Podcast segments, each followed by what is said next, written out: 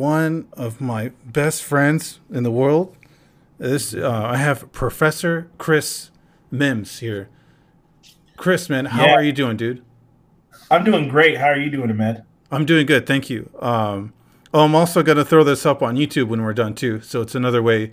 Um, so if some you're watching it on YouTube, make sure you like and subscribe. But today or this evening, we're going to be talking about something really serious. Uh, the topic for today, we're actually not going to be talking about video games. But we're going to be talking about um, race and racism, and uh, we might delve into politics a little bit. But what inspired this was the the action or the event that took place. Has it been a week now? Maybe Chris with um, Um, George Floyd. I, honestly, uh, Ahmed, it, it, it, I think it was the beginning of the week, but it honestly feels like a year since it happened, doesn't it? It does, yes. Um, so, of course, you guys know the um, the incident that occurred in um, in Minneapolis, where a police a white police officer um, was arresting a black a black man, but instead of just putting handcuffs on him and throwing him in his car, he put his knee on his neck for around nine minutes and basically choked him out. So um, it, the video is very hard to watch. Uh, so if you haven't watched it, that's that's kind of what started this. And even before that incident, there's so many other incidences that occurred. So maybe we can talk about that. But I just wanted to give everybody kind of a little bit of a background. Um, Chris, maybe if you can just introduce yourself, uh, maybe tell us what you do, and uh, and maybe we can go from there, and then we can just kind of dive right into it. Yeah. Okay. Yeah. So yeah, thanks, Ahmed. So yeah, my name's uh, Christopher, uh, and uh, yeah, yeah. First of all, I've been I, I've I've been friends with Ahmed since like what 2000. Mm-hmm. Yep. For the last 20, 20 years, right? Yes. Yes, sir. Crazy, right? That we've known each other for that long. Yeah.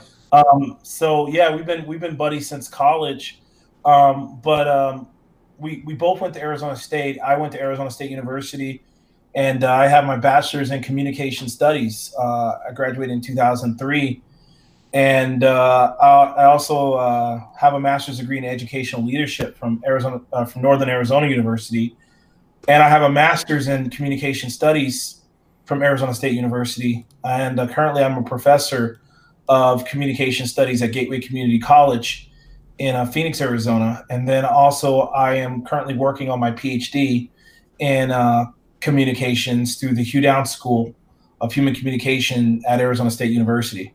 Um, so, in that area of scholarship, I focus on uh, critical studies, race, uh, and the intersection of, of, of race, politics, and religion. And so that's where my area of scholarship focuses on and uh, I enjoy having conversations about um, uh, looking at the phenomenon of how we experience and express our identities, how we interact with each other, and how race impacts and influences those interactions.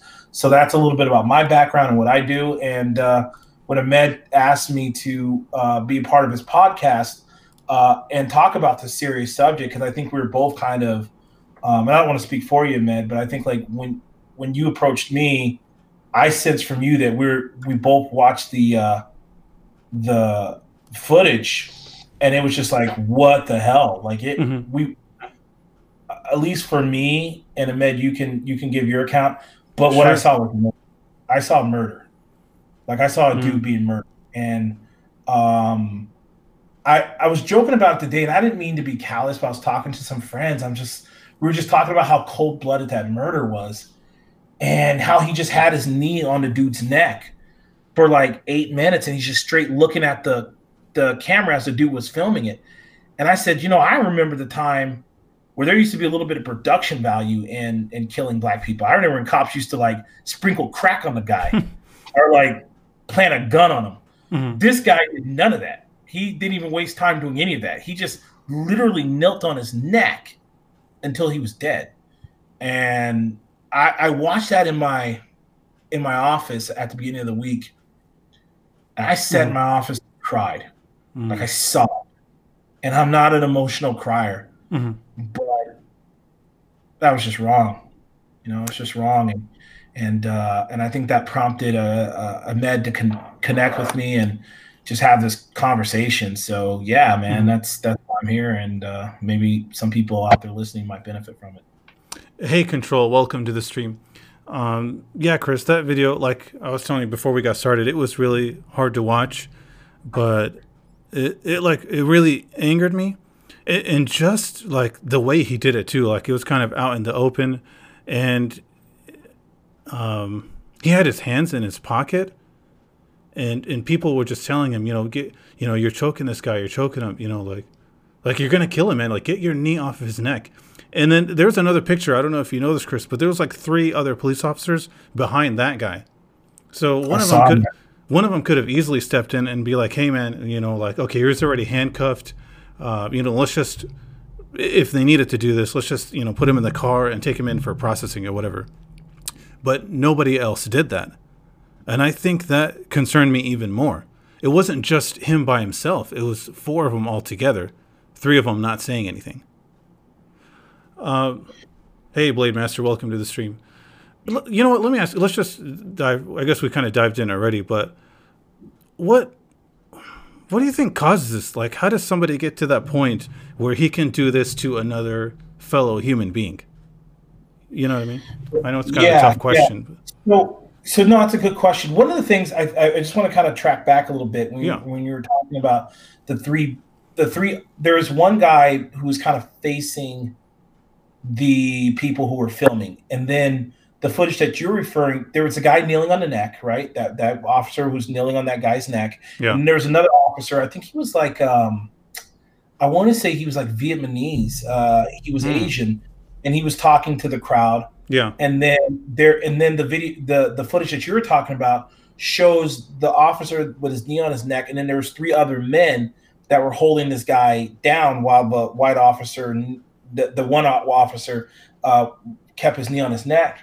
So the that that bothered me um, and stood out to me just like it stood out to you, man. Mm-hmm. One of the things that stood out to me was like the fact that none of the people, not the one uh, Asian gentleman or the three other cops that were holding him down, sat there and said, "Hey, bro, he's not being responsive. Get up off of him."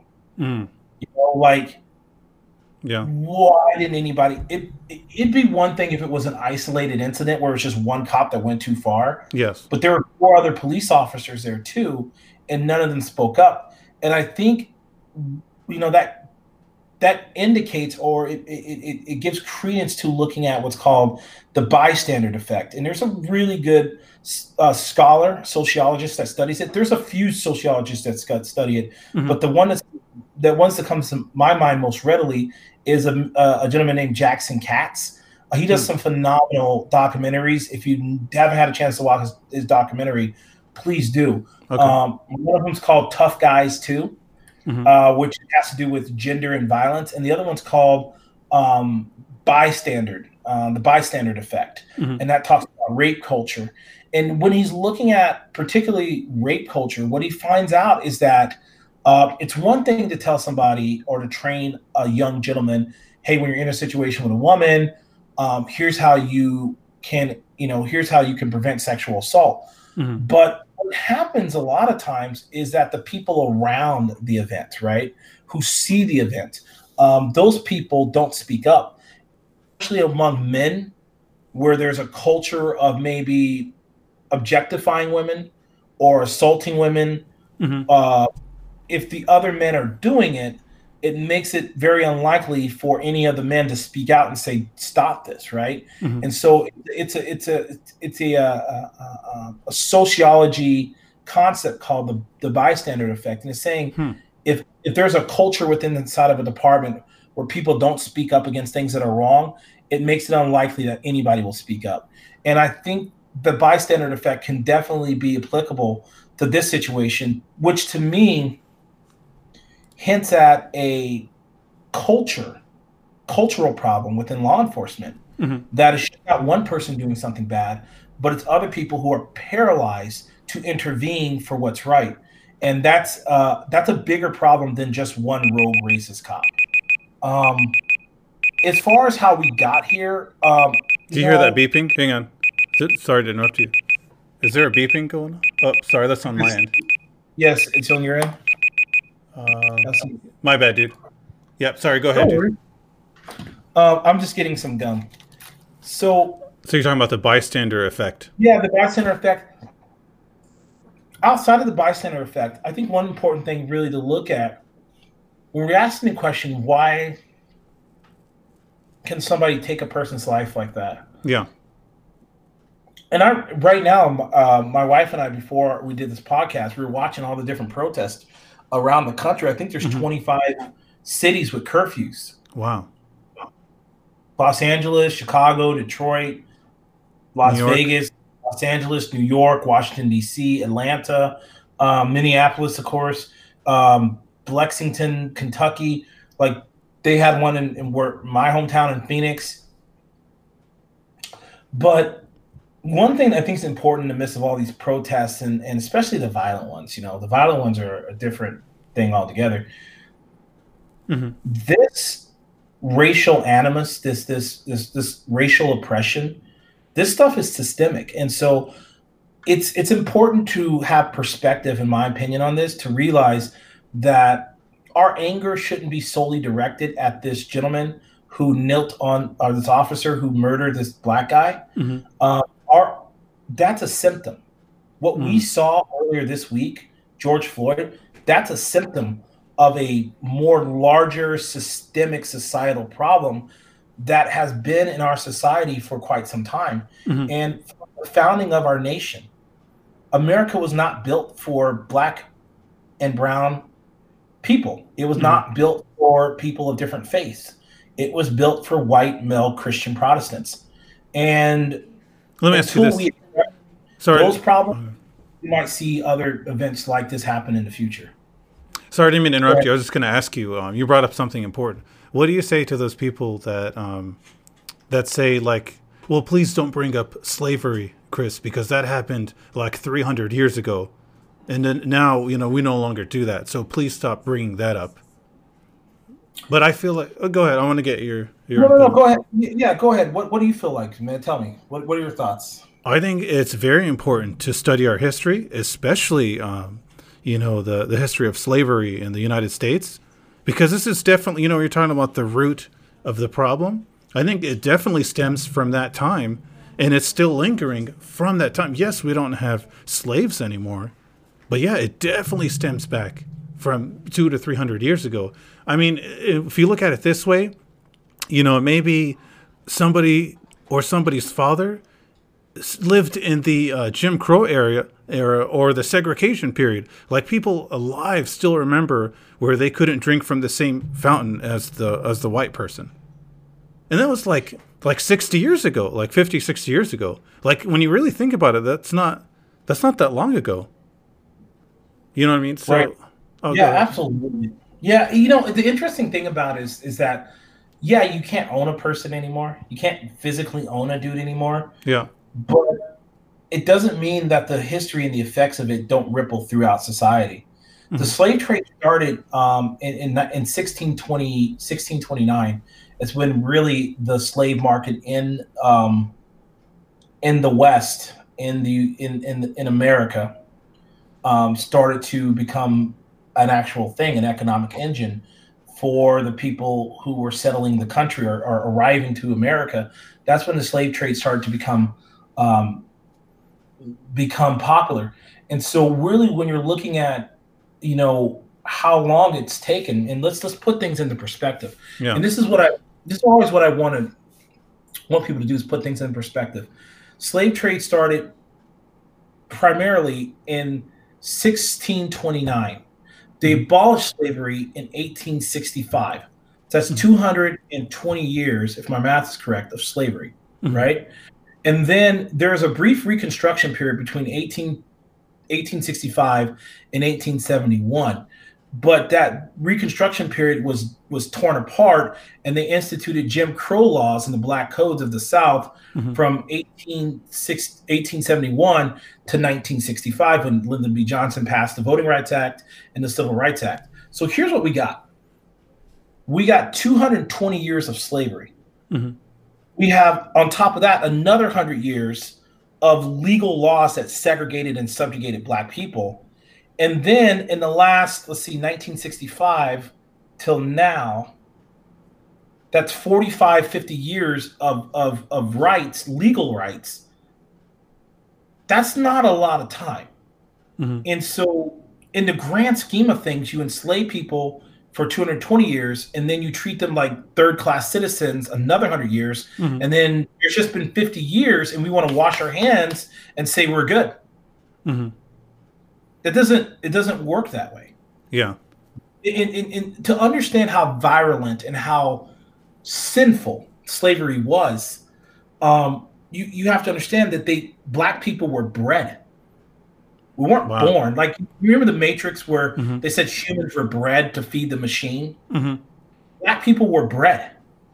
Like a, a mother could give birth to a child, mm-hmm. and that child could be sold as property. Wow. Husbands and wives could be sold. Families mm-hmm. could be sold off. They mm-hmm. auctioned human bodies, black bodies they checked our gums like you check a horse's gums to make sure that they're a good, strong worker. Wow. We weren't we weren't pro- we weren't people. We were property. Mm-hmm. And so that went on for 265 years. What's interesting is everybody thinks Lincoln was an abolitionist. Mm-hmm. He really wasn't as much of an abolitionist as we think he was. His main conflict with the Confederate States wasn't the abolishment of slavery it was to deny the expansion of slavery. That's where the, the, the Confederacy had butted heads with, with, with Abraham Lincoln. He was doing everything to appease them. He just said, hey, in these new territories like Arizona and California and New Mexico, don't expand the slave trade. And they wanted to expand the slave trade. And that's what they did.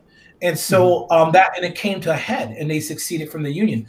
Um, but that went on for so long. And then immediately even though the 13th Amendment abolished slavery, they came up with these Jim Crow laws, mm-hmm. which were complete BS. And curfews, um, um, black people could be arrested and interrogated.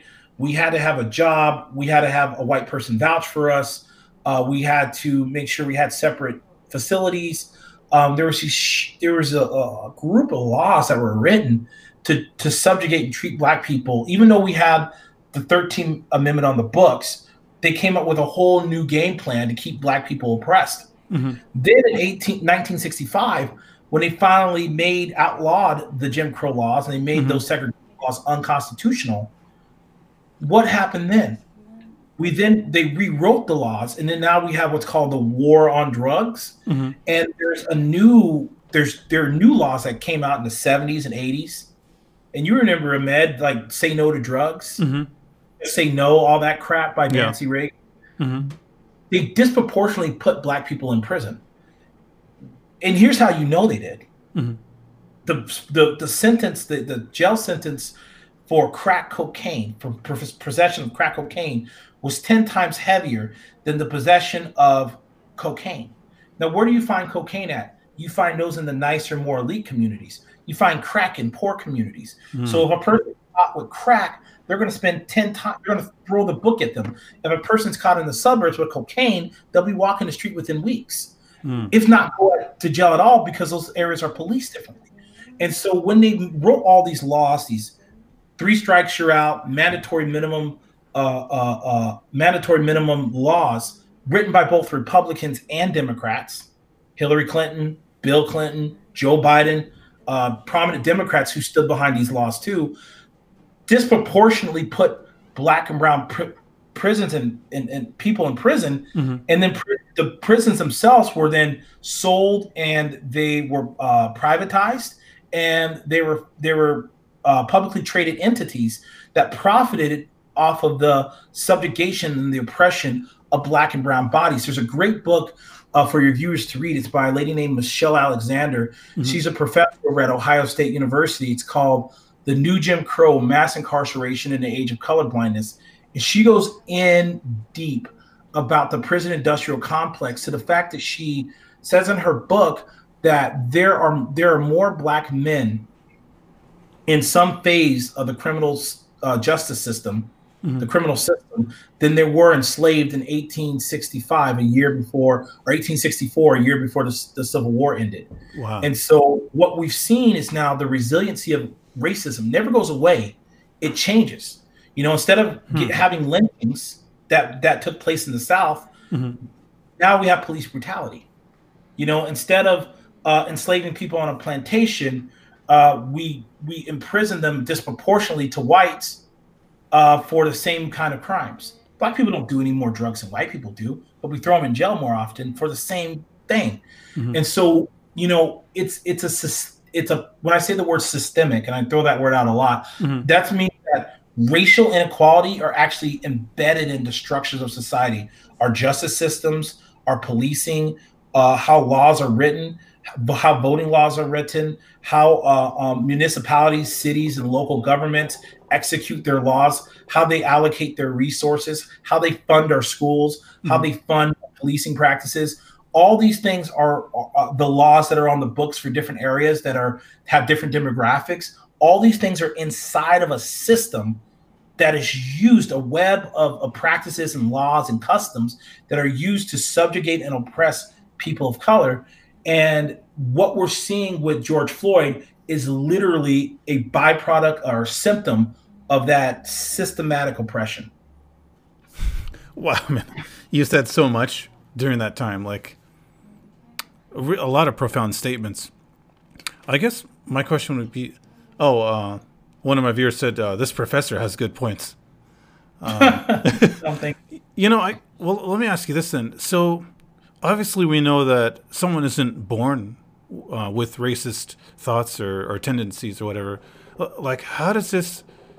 How is this carried on? Like, like are they like when kids grow up, they're they're just seeing um, how their parents are treating people of color, and then they just emulate their behavior, um, or is it uh, more of a social conditioning?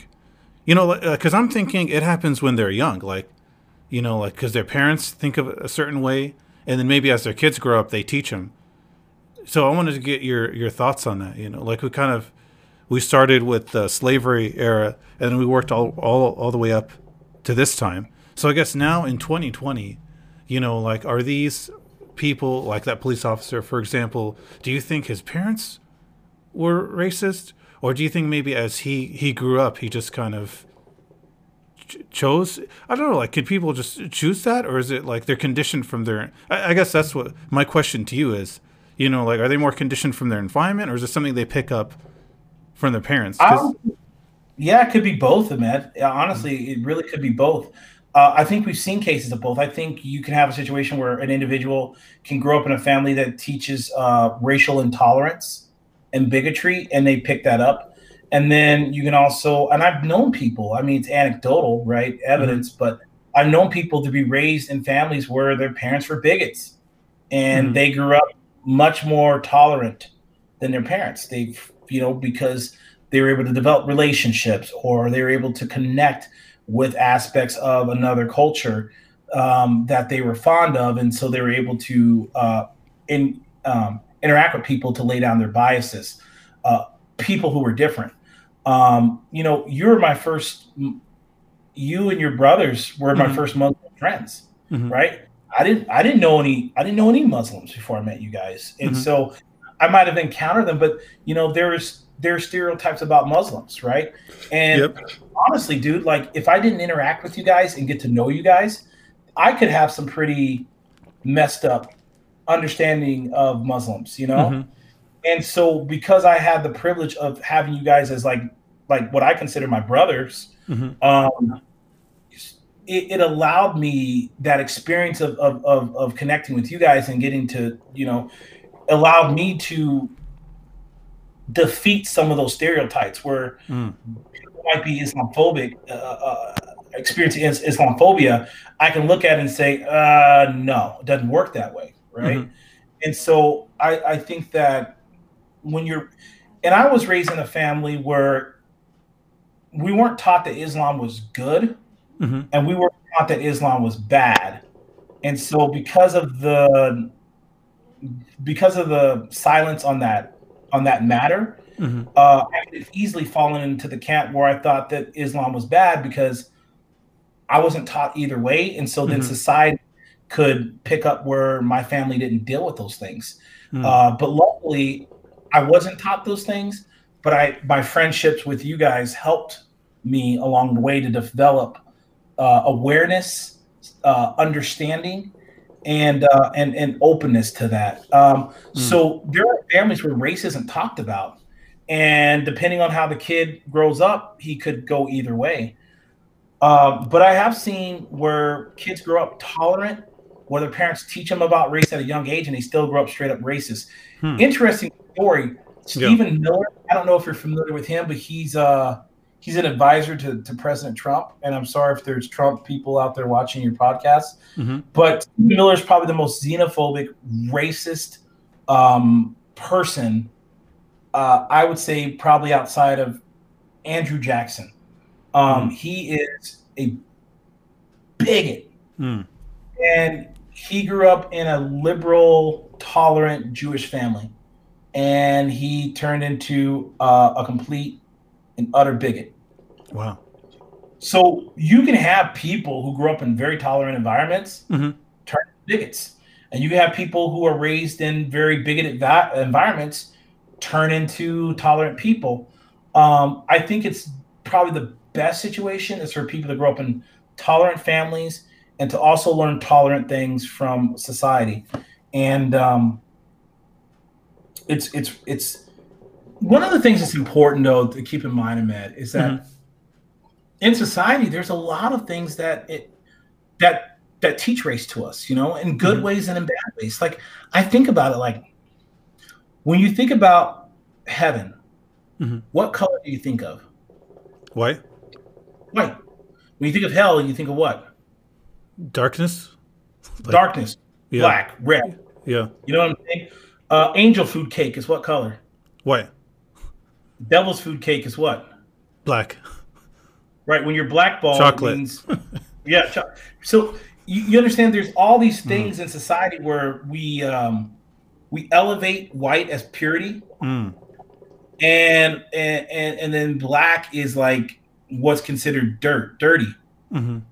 uh, and and and and uh, what's the word? Um, tarnished or or blemished. Mm-hmm. So dark is blemished and pure and white and purity is white. And we have this whole understanding of that in our society in a very implicit, um, subconscious realm. Mm-hmm. And I think that plays out into a lot of our society. And one thing I, I, I think it's really important, Matt, is to get out of this mentality that only white people subscribe to this system. Mm-hmm. Um, they've done studies, and, and African Americans actually um, are more favorable to whiter images of beauty, mm. of aesthetics. Um, we're more drawn to that. And as an African American, sometimes I have to confront my own social conditioning mm-hmm. that elevates whiteness as well. Uh, you know, there'll, there'll be times where I'll, I've told my students there'll be times where I'm driving down the street I'll see a couple white dudes walking, young white guys walking without their shirts on, mm-hmm. and I'll be thinking like, oh, they just got done playing foot football practice or something like that. I'll drive down the street and see a bunch of black kids walking without their shirts on. I'm like, yo, what, what, what's up? you good? We good? Like mm-hmm. immediately, my awareness just kind of ratchets up because to me, the black physical body, the mm-hmm. black physical aesthetic is inextricably tied a lot of times to violence, danger, evil, and I'm African American and I still mm-hmm. have these these uh the, I make these connections. Mm-hmm. And so I'm making these connections and other black people are making these connections. A lot of white people are, are making these connections as well. Mm-hmm. It's so important, I think, that we have to uh, destigmatize racism and we have to destigmatize mm. prejudice. Because what happens a lot of times is we'll talk to white people about prejudice and racism, and it's such a stigmatized thing that as soon as we start talking about race, I'm not a racist. Don't call me racist because mm. nobody wants to be called racist. Yeah. I think we got to take the stigma out of it and say, listen, we all have racist and prejudiced ideas to some extent. Let's work on unlearning these things doesn't mean you're a bad person. I mean, yeah, if you're burning a cross in my yard and Mhm. you start lynching people or you kneel on their neck till they pass out, you're a bad dude. Mhm. But just because you hold bigoted or racial ideas doesn't mean you as an entire person are unredeemable. We have to be able to love people back into health, back into community, and back into Mhm. polite society. And we have to give them the grace to make mistake, they're gone. We got to relax on the cancel culture Mhm. and figure out how we can heal people and make people whole and bring them into I have a similar story to you. I was watching a show called, called Homeland. Uh, I don't know if you, I don't know if you know that one or not, but I watched a little bit of it, and um, it was interesting at first. So it's about, um, and please correct me if I'm wrong, but it's about a, a soldier who goes to uh, to Iraq, and then he becomes a prisoner for like five years or something like that, and then he returns to the states, and like something is off, but you don't know what exactly, right? And everyone just they want to make sure this this guy's okay but it gets to a point in the show where uh, this guy's hanging out with his family, everything's cool, and then he's like, um, you know, like I have to go somewhere, whatever, and he goes to his garage, and you know, like he's playing tense music, and all of a sudden he pulls out uh, a prayer rug. And he starts, he's like, Allahu Akbar. I'm like, oh, snap, this guy's a terrorist. and then I'm like, whoa, whoa, whoa. Pump the brakes. Like, Yeah, yeah. Wait a minute. I'm a Muslim, and I can't believe that that was my first instinct was just to assume. I mean, maybe in the show, like I don't remember. I didn't continue watching it. Like I don't know if he actually turns out to be a terrorist in the show, but I just thought it was funny how like that was my first reaction. You know, as a as a Muslim, like I, I can't believe that I got conditioned to the point. So kind of like you, like if I got conditioned to believe that, right? Like that was my first instinct.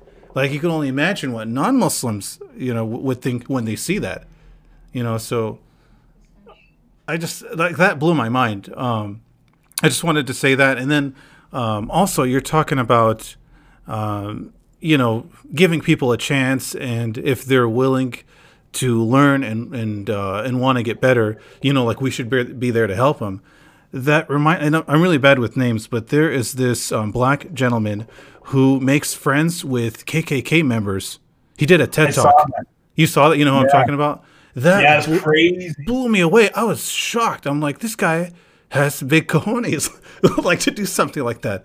You know, so basically, what this guy does um, is he reaches out to members of the KKK and he just um, interacts with them and, and tries to be friends with them. But what's interesting um, is that he's been really successful at making a lot of friends. Like they accept him, even though they don't like black people, and he is a black man. And what he's happened, uh, and what's amazing is that he's had people give up the hood and, and no longer be a part of the KKK. Like when I first heard about this guy, like that blew me away. And I was just thinking about that when you're talking about it. Like if this guy has the patience to sit down with his enemy or with people who perceive him as an enemy, you know, so they get to know him. You know, like what, like what a crazy, but like what a great idea at the same time. You know, I think this goes back to what you're saying. Like, I feel like a lot of racism comes from ignorance. You know, like you know, I can speak about myself being being an Arab, being a Muslim. Like that's the first thing they'll probably think of. You know, if they see this beard, if they see the way I look, you know, if they if they see me praying or whatever, they're to have negative thoughts because the media has given them negative thoughts about Islam. But if they take a second, like, hey, you know, let me talk to this guy, or if I talk to them and they realize, okay, hey, he's not so bad. You know, he has uh, nice manners. Hopefully, I have good manners. You know, um, or maybe I can break down some misconceptions about Islam. And when I do that, and when they get a little bit more knowledge, you know, then hopefully that'll break down uh, those stereotypes. You know that that's so. I believe you're you're a communication major. I'm a, uh communication major as well. Um, got my bachelor's in interpersonal communication. I think that's very important. You're right. Like this is a tough dialogue to be had with people. Nobody likes talking about this. You know, like but it needs to happen. We need to have more dialogue. Like I'm taking the time, and, and thank you for taking your time to talk about this. Like I can be, uh, you know, uh, playing a, a game or whatever. I can be streaming uh, whatever video game, but I feel like this is such an important topic. Like we have to bring this up and and realize that it's okay to do this in a nice civil manner. You know what I mean? So we can get more understanding of one another. We need to have. Sorry, I'm going on and on now. I want to give the mic back to you, but I feel like if we have a more, uh, if we change our mentality, like me or or them, the them, the other, and just say me and them, kind of mentality, then that'll help unite us more. But um, when you have somebody who who's worried about um, this race because you know they're coming from the south and they're going to take you know they're rapists and criminals or you know we don't want any muslims because they're terrorists. Or you know what i mean? Like like we need to break those barriers down and kind of like do what what you're talking about and what that gentleman I was, I was telling you about earlier who who speaks to KKK members and um and and and and help unite you know our communities and yeah, I don't know where where I was going with that, but I, I do feel like communication is the key, and I think that's one thing that'll help uh, with racism. You know. Yeah, you know, it, it's interesting because I, I saw that it was on the dude was on a Joe Rogan podcast, I think. Yes. Uh-huh. Um, and and when he was telling the story, like literally, some of the things that some some of the interviews on Joe Rogan are okay, and then some of them are just like, whoa. he was one of the interviews where I was just like hanging on every word, like mm-hmm. how remember he talked about meeting the KKK oh. dude in hell. The Grand, Grand Wizard. Wizard. The Grand Wizard. Yeah. Oh my like, god. And the dude had like he had like a side like a security dude that had a gun. Yeah. And I'm just like, like I'm like man, dude, like I gotta be honest, man, my nuts would be tight. that that is dangerous. It's very dangerous what he does. He's oh, so dudes yeah. don't mess around, dude. And yeah. they even to they took him to uh, uh, uh, one of those cross burnings. Yeah. I just, I when I was hearing these stories, it just sounded unreal. Like you're riding in a pickup truck. Hey, hold my rope, man. We gotta, we gotta, we gotta do this. Hold some rope. I'm like, wait, what? Wait, wait, hold up. Look no further. You found him. yeah, look no further. You found him. I'm like, am I the one getting lynched right here, Bubba, or uh-huh. like I don't die? But yeah, that was crazy story. There's this one. Um, I don't know if I sent this to you, man. I might have sent this to you a few years ago. Mm-hmm. But there's a guy. He was Marine Corps. He's a gentleman in the Marine. If not, I'll send it to you again. It was on okay. CBS this morning. This dude was in the Marine Corps, uh, United States Marine Corps, fought in uh, uh, I think it was Iraq mm-hmm. and Afghanistan, and he saw some things in war but he came back with a hatred for Muslims, hated them. Mm-hmm. And when he would see women wearing the hijab, he became so filled with hatred. Mm. It was it was uncontrollable. Mm-hmm. And he tells a story, um, this white gentleman, and he talks about how like I guess his daughter befriended a lady uh, uh, or somebody at their school and described how they dressed, and it was a Muslim woman who wore the the hijab and stuff like that, and he just went off on his daughter, just spewing out hate about these people. Mm-hmm. So finally, his daughter looked at him like with such disappointment because she hadn't been conditioned yet to hate Muslims. Mm-hmm. So the guy he he plots it out, and he's like, you know what, I'm I'm gonna bomb a mosque. He had mm-hmm. everything planned out. He's gonna kill, you know, he was hoping to kill about 200 Muslims that convened at the mosque. Mm-hmm. So he before he went through with the plan to bomb the mosque, he said, "Okay, let me just do this. Let me just go into the mosque mm-hmm. and find out what's going on with them. Find out why their religion is violent, why uh, they are terrorists, uh, why they kill people, yeah. and then I'll have just the justification I need to kill them." And so he goes in there and he asks them questions, and the guy's like, "Well, come in." And he answers the guy's question and gives him a Quran. Mm-hmm. So then he takes the Quran home and kind of reads the things that he told him, and he highlights all these questions. Well, look, it says this, and it says this, and it says this, and the guy's like, well, he explains this is why it says this. This is what this means in the Quran. Mm-hmm. This is what this means. And so he goes back and he looks at it again, reads some different passages. Oh, I got you here. I got you here. Mm-hmm. Here's some things that are wrong with your religion. Goes back, and the guy corrects him again and explains the religion to him. Mm-hmm. Make a long story short, the guy converted to Islam and he, I see uh, that. It's amazing. Yeah. Yeah, yeah. You saw that one, mm-hmm. and he he's like one of the leaders at his local mosque. And he's like, listen, I'm a proud American, mm-hmm. I'm a mm-hmm. proud veteran, and I'm also a proud Muslim. And it's a powerful story mm-hmm. that a person through interaction, through communication, through it, it, it, it could have been so easy for imagine the imam. Is that is it my mm-hmm. saying right? Imam? Yes. Uh-huh. Mom be like, oh, look at this white country bubble bigot. Uh, get out of here. You're not going to mm-hmm. kill us. You're not, and just reject him. Yeah.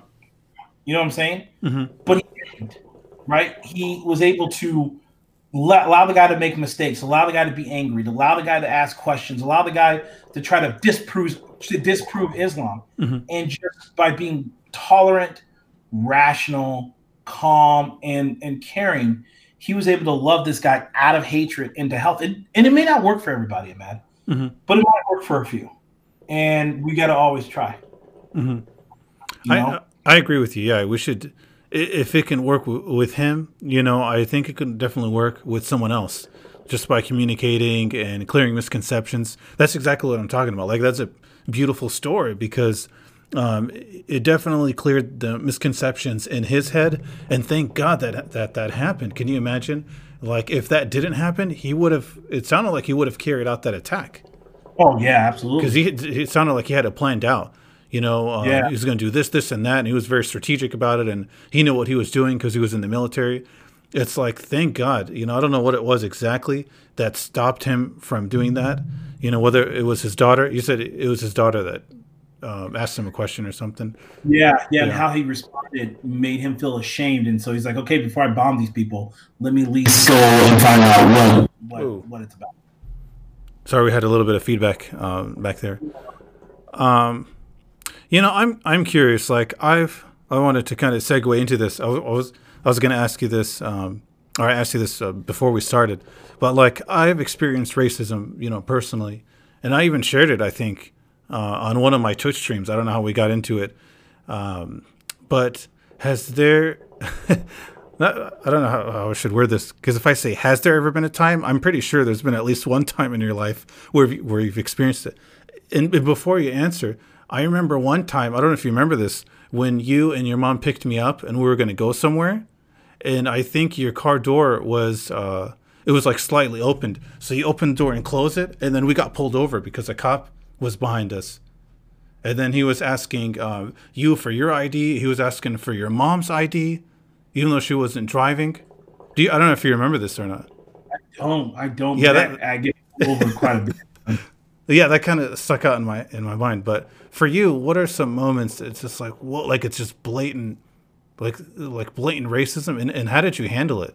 So that way, maybe whoever's listening, they can uh, they can deal with it too. Like because we're, we're not trying to incite any violence here. We want to try to deal uh, with things very peacefully, right? Uh, so that, yeah. that being said, like what happened to you, and, and how did you how did you overcome that, or how did you handle it? Well, you know, I've had people before like crossing the street, um, just crossing the street during a, you know, where you have the walk sign and people pulling up and say, move it, Nate, you know, move it, nigger. And I've had people call me that before. Wow. Uh, I've had people, um, I've had cops pull me over for no good reason.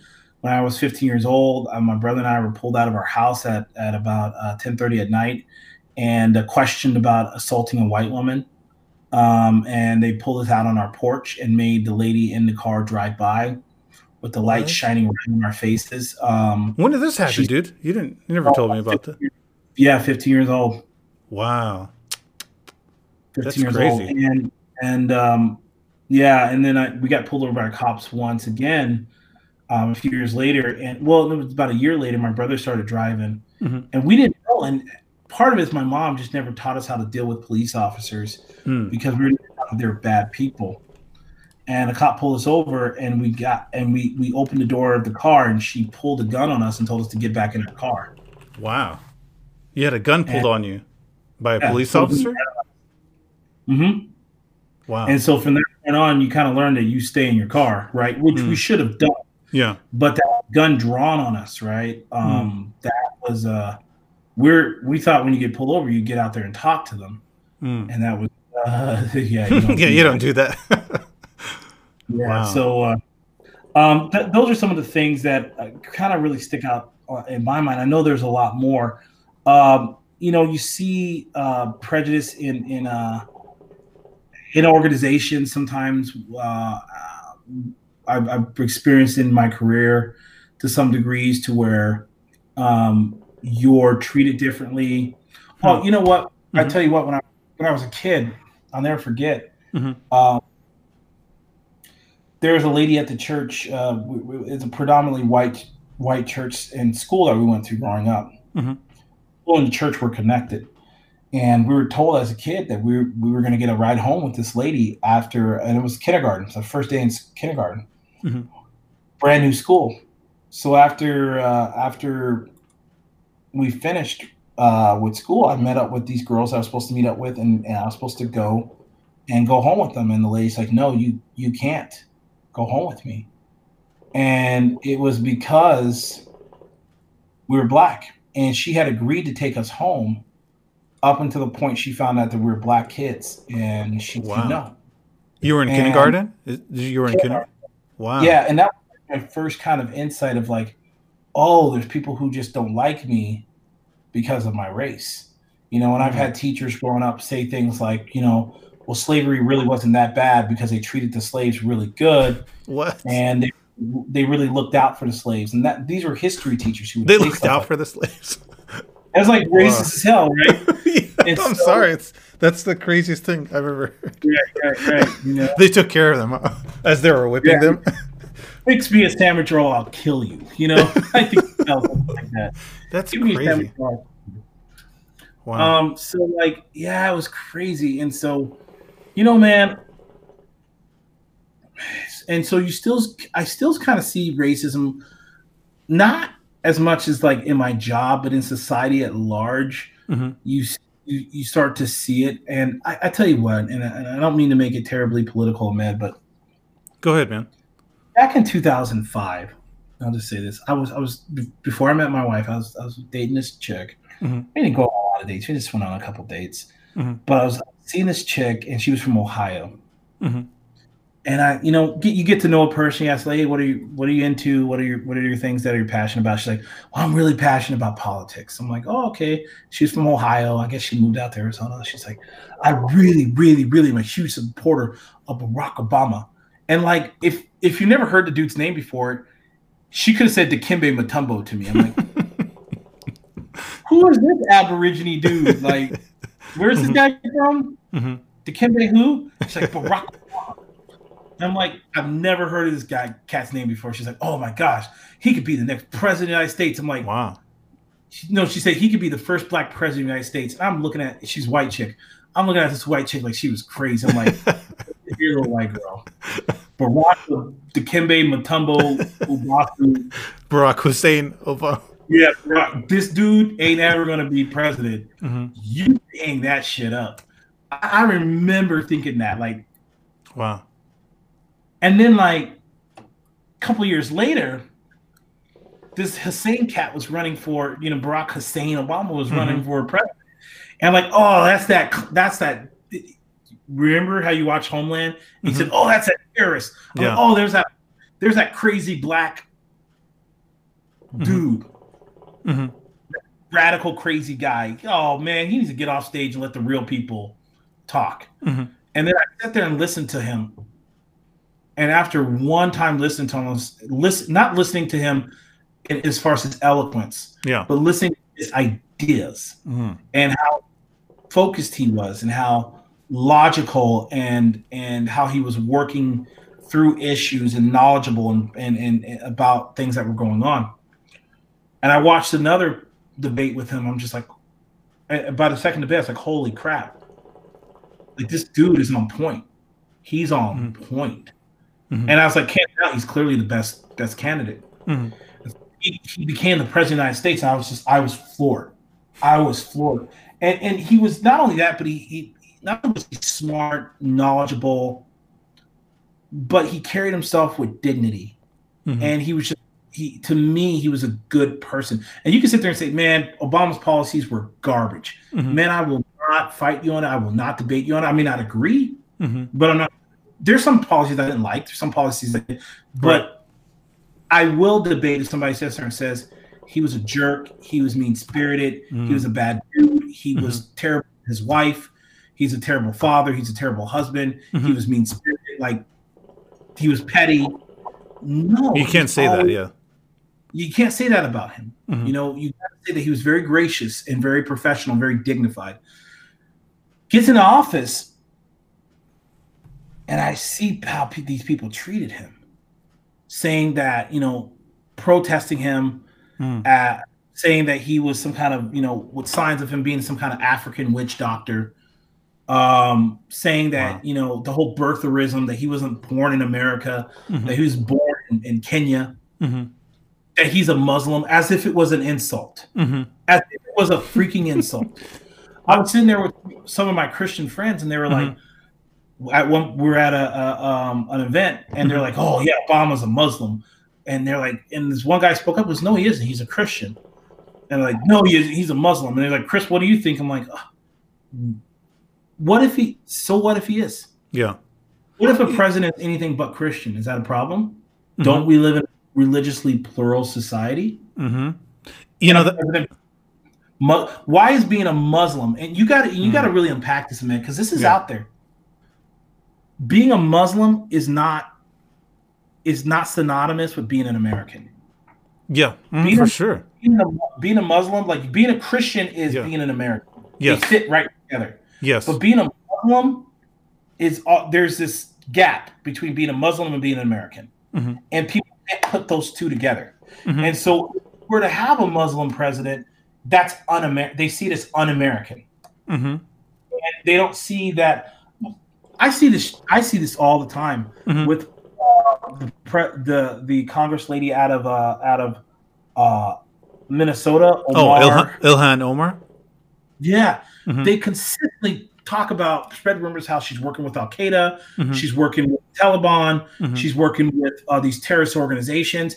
You can hate her politics, mm-hmm. but because she's Muslims, there automatically comes a question to her faithfulness or her fidelity to the United States of America. Mm-hmm. There's this suspicion that happens, and it's it's it's unreal. But to get back to Obama, mm-hmm. I saw how racial they were towards him and how they would accuse him of shucking and jiving, which is racist as hell. Uh, they would accuse him of not being dignified enough. Um, uh, they just everything they could find fault with, they found fault with. They said he was inarticulate. They said he wasn't an expert uh, on law. He didn't know what he's talking about. He didn't have the experience. This dude graduated from Columbia, mm-hmm. his bachelor's, graduated from Harvard Law, presided over the Harvard Law Review, mm-hmm. taught constitutional law at the University of Chicago, which is a prestigious university.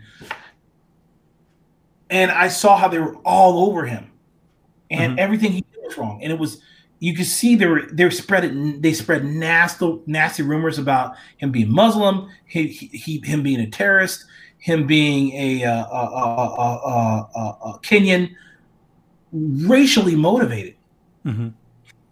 And that birtherism thing was all Trump. Mm-hmm. And then this, then all of a sudden Trump gets in the White House, and he is the most inarticulate, mean spirited, undisciplined, unfaithful to his wife. Mm-hmm. And white people love it. Mm-hmm. And with Obama, not all white people, there are white people who you could turn on like Seth Meyers and mm-hmm. and uh, Steve Bear and Jimmy Kimmel. They hate him, right? A lot yeah. of people hate him. A lot of white mm-hmm. people hate him, mm-hmm. but their Trump supporters are just they're they're they're they're in love with him, and I and I and I can't help but to think like there's an image of black excellence that troubles white bigots. They hate it. There's some time there. There's something about black excellence and black authority that mm. trouble some racist white people. Why is that? Why is that? Do you think? Lyndon B. Johnson, he said something that was really interesting. He said this, and you can look it up. I hope I get the quote right. He said, "If you can convince, if you can convince white people that the that the best colored person is lower than the lowest white person, they'll empty their pockets for you. If you hmm. give them somebody to hate, they'll always support you. And so, and this goes hmm. back to America. And this, when we talk about race and we talk about tolerance in America, one of the things that I think is important to consider is how do we get from Obama to Trump? Mm-hmm. And, and not not how do we end up with a Republican president? Because not all Republican policies are terrible. Mm-hmm. I'm the first one to say that. Mm-hmm. Nobody's right all the time. The Democrats don't have a monopoly on what's good governance. Right. There, there's things that the Democrats do well, and that are policies that are good, and there's there's policies that they have that aren't so good, mm-hmm. and there's policies that come from Republicans that are terrible, and there's policies that come from Republicans that are very very beneficial. Mm-hmm. Um, interesting side note: mm-hmm. Obamacare was actually a uh, it started in a Republican state, which was Massachusetts, who was run by Mitt Romney at the time. Mm-hmm. The idea of Obamacare came out of the American Enterprise Institute, which is a conservative think tank. So when mm-hmm. you when people rail against Obamacare as a government takeover and insulted my freedom, that's actually the Republican idea actually put into practice, but wow. it was championed by a Democrat. Side note. Anyway, oh, I didn't know that. Um, one of the things that's interesting is when you think of like America and when you think about how like how do we get from Obama to Trump? Mm-hmm. Not a Democrat to a Republican president, because there's 16 other people running for for Republican, and any of those 16 would have been fine, right? Mm-hmm. They picked the craziest guy, right, who was saying the craziest things. What Trump keyed in on, and you can look at this in his campaign, mm-hmm. "Make America Great Again," mm-hmm. which to you, what is it code for? Make America white again. Absolutely. Right. Mm-hmm. When was America great? Mm-hmm. For who? Or I would say for who? Make America great? Or for, yeah, exactly. The question is for who? Maybe for, for some people it was really good. For other people it wasn't so good. Like it's slowly starting to get better, you know. But yeah, you're you're right. That's a that was an important slogan. Yeah, it, and so if you look at how Trump appealed to his base, right, and he's mm-hmm. always done, he continues to do he always appeals to them where it's there's cultural and ethnic intolerance. Racial intolerance. He speaks to that specifically without speaking to it overtly. Like he'll sit there and say, if you vote for me, you could say Merry Christmas again. When could you not say Merry Christmas, right? Mm-hmm. And so what what he understood was that demographically America is shifting away from the same cultural capital. I call it white cultural certainty. Mm-hmm. Whites have had always had the luxury of being the majority, mm-hmm. and when you're the when you're the majority, and also how this the, the, the law was written. We talked about how America was not uh, built for for for for black men. America was built for white Christian Protestants, mm-hmm. um, and they also happen to be the majority. So those two things really work together, and when you have a system or a cultural system that supports your culture, it brings about cultural certainty. And what that means is society is geared to support white culture in mm-hmm. everything we do, right? You don't have to. Let me ask you a question. Mm-hmm. Do you have to? Do you have to request Christmas off, Ahmed? No. For your job? No. Do you have to request uh, a Muslim holidays off for your job? Yes. Okay, there you go. That's privilege. Mm. In effect, right? Mm-hmm. Our culture is set up to where places are automatically closed for Easter, for for for for Christmas, mm-hmm. right? But your holidays that pertain to your religion, they have to be requested, mm-hmm. right? So our culture is set upon white culture, white cultural norms, white cultural practices. Mm-hmm. What's and, and not only that, there's a notion in, in among whites, white ideology that if you work hard in America, mm-hmm. you play by the rules, you do the right things, you're going to do better than your father, your parents did, mm-hmm. and kids are going to do better than you. That you're going to keep kind of moving up. Um, what we've seen in the last 30 years is because of things like globalism, um, automation, technology, um, the world, the economy, kind of the world economy being fused like a global economy. Mm-hmm. We're seeing those those those white certain guarantees economically, culturally, they're not they're not guaranteed anymore. So you'll mm-hmm. have a white gentleman who might have worked, you know, whose grandfather might have worked in a factory and was able to provide for his family, and then his son provide for his family even better, and then that son goes to work in the same factory or at the same plant, and they sit there and say, "Uh, oh, sorry, we're moving to Mexico."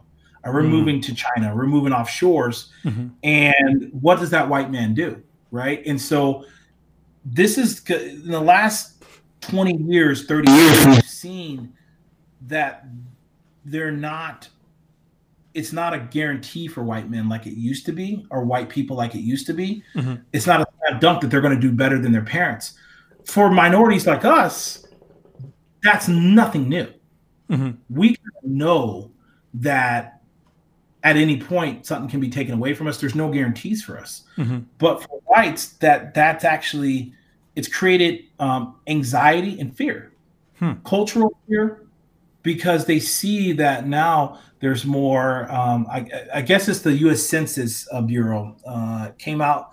2010 U.S. Census Bureau mm-hmm. came out with a projection that in 20 it was initially 2043 and then they revised it to 2045 mm-hmm. uh, white are going to no longer be in the majority they're going to be a large minority cultural group. They'll be 49.7% of the population. Mm-hmm. Um, the rest of the country, the majority is just going to be a bunch of uh, minority groups. They're going to be the majority. Hmm. So there's fear in a lot of circles among white voters and white people mm-hmm. who, not all white people, but a large group of white people who feel like with changing demographics, with a global economy, um, with technology changes and automation, that they're losing their place in American culture.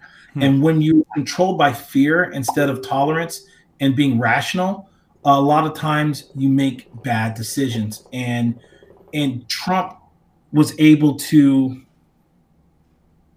Trump was able to see this fear amongst a lot of white people, and he's used it and he's exploited it, mm-hmm. and uh, and and that's that's driving a lot of the intolerance that we're seeing.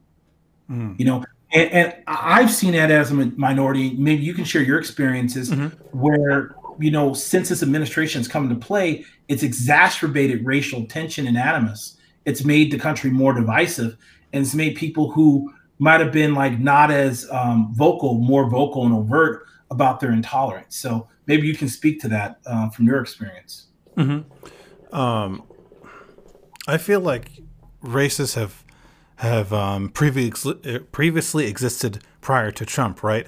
But I feel like after him and his administration came, like he somehow um, gave them a voice, so they don't feel as um, like they're not as feel fearful as much.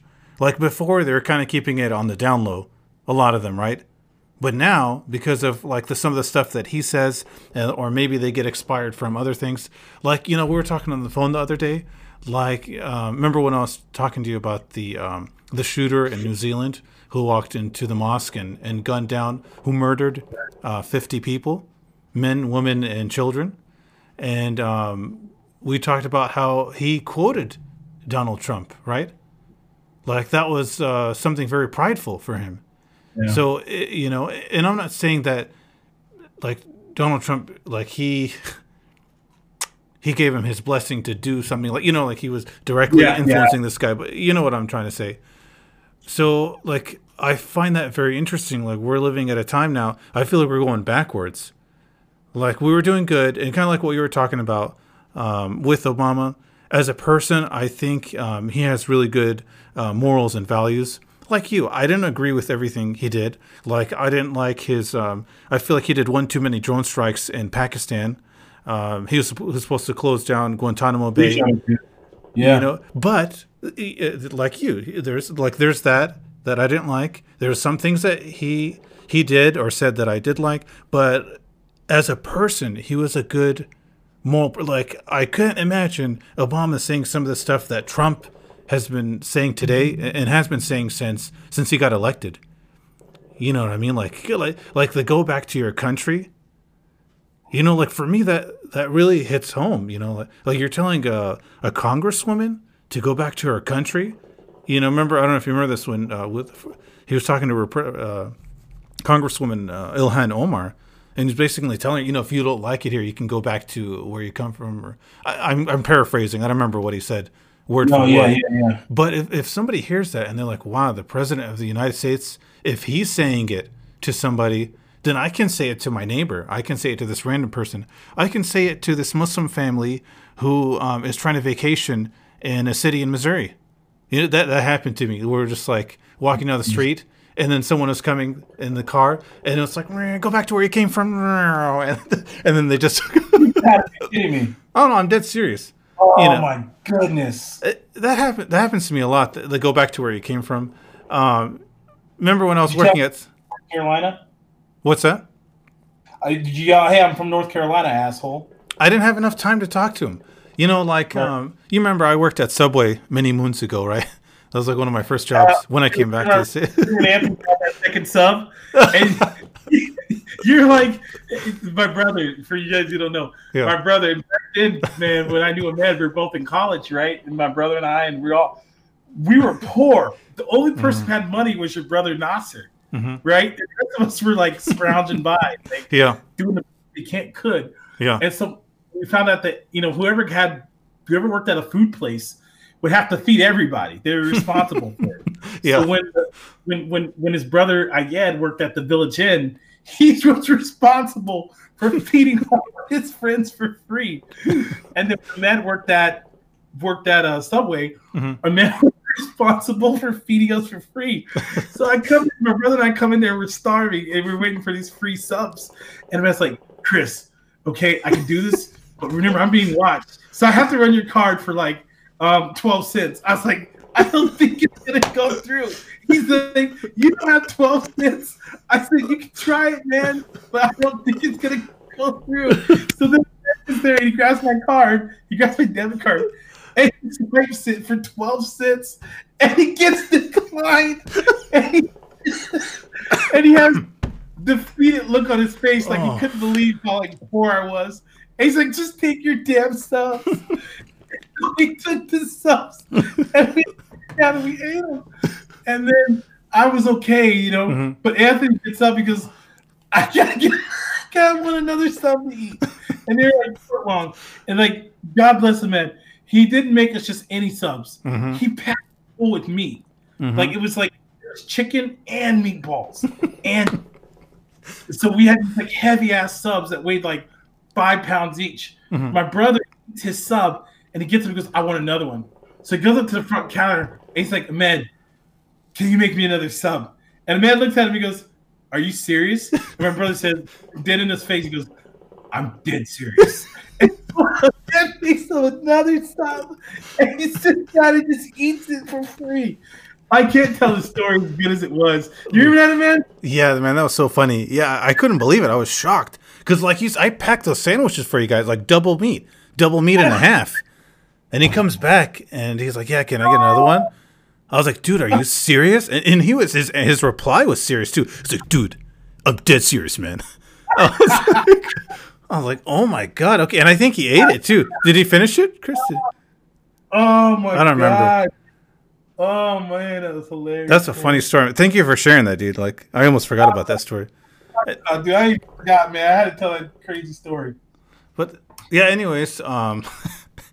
A Oh, where was I going? Oh yeah, so one day I was working at Subway, and this guy's like, uh, he was he was mean mugging me, you know, I'm making a sandwich. I'm like, oh god, here we go. He was like, he was like, why don't you just go back to where you came from?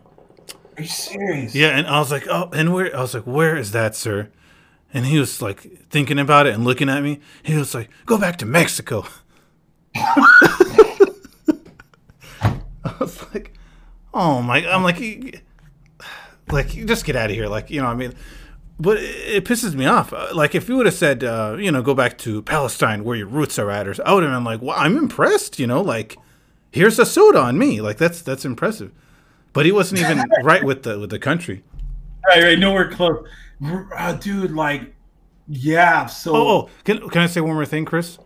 yeah. Um, I was doing another uh, my previous podcast. I was doing it with my uh, with my buddy uh, Tom, and we got to the topic of the the "Where are you from?" question.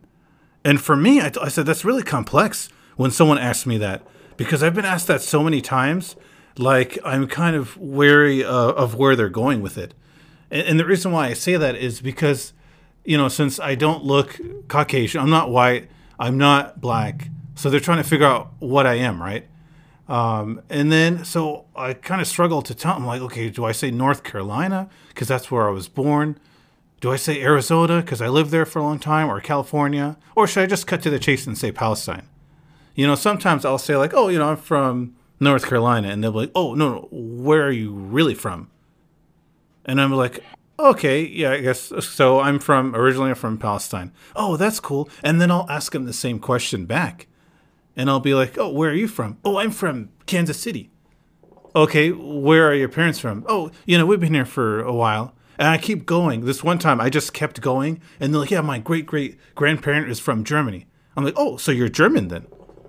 You know, like why why is there a title placed on me but not on you? Or or like why do I have to always be from somewhere but you're from here? You know, like I feel like I'm automatically considered a foreigner. And this goes back to what you're saying, like like if I'm not white or Christian, I'm automatically an other or a foreigner or like I'm not I can't be an American. And if I wasn't an American, it's like what's the what's the big deal anyway? You know, like I shouldn't have to explain to myself, well, I was born in North Carolina, you know, and this and that, and I lived in Palestine for a few years, and you know, I mean, like it gets exhausting after all. Though. Yeah, yeah. There's always this suspicion of like, you know, that you're not quite American. That there's almost association that like whiteness is synonymous. White white Christian, you know, uh, is is synonymous with with uh, with whiteness. One of the things I think is important in that is that mm-hmm.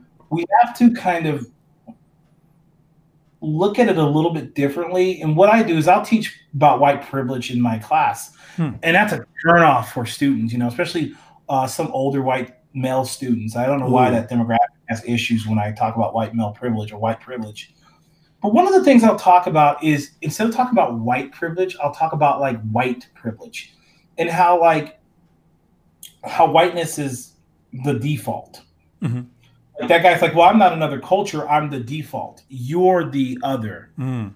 You're the exotic other. I'm what's normal. When when we talk about that, that's white privilege. That gentleman would you was was you know dealing with his white privilege and was being called out on it um, sarcastically.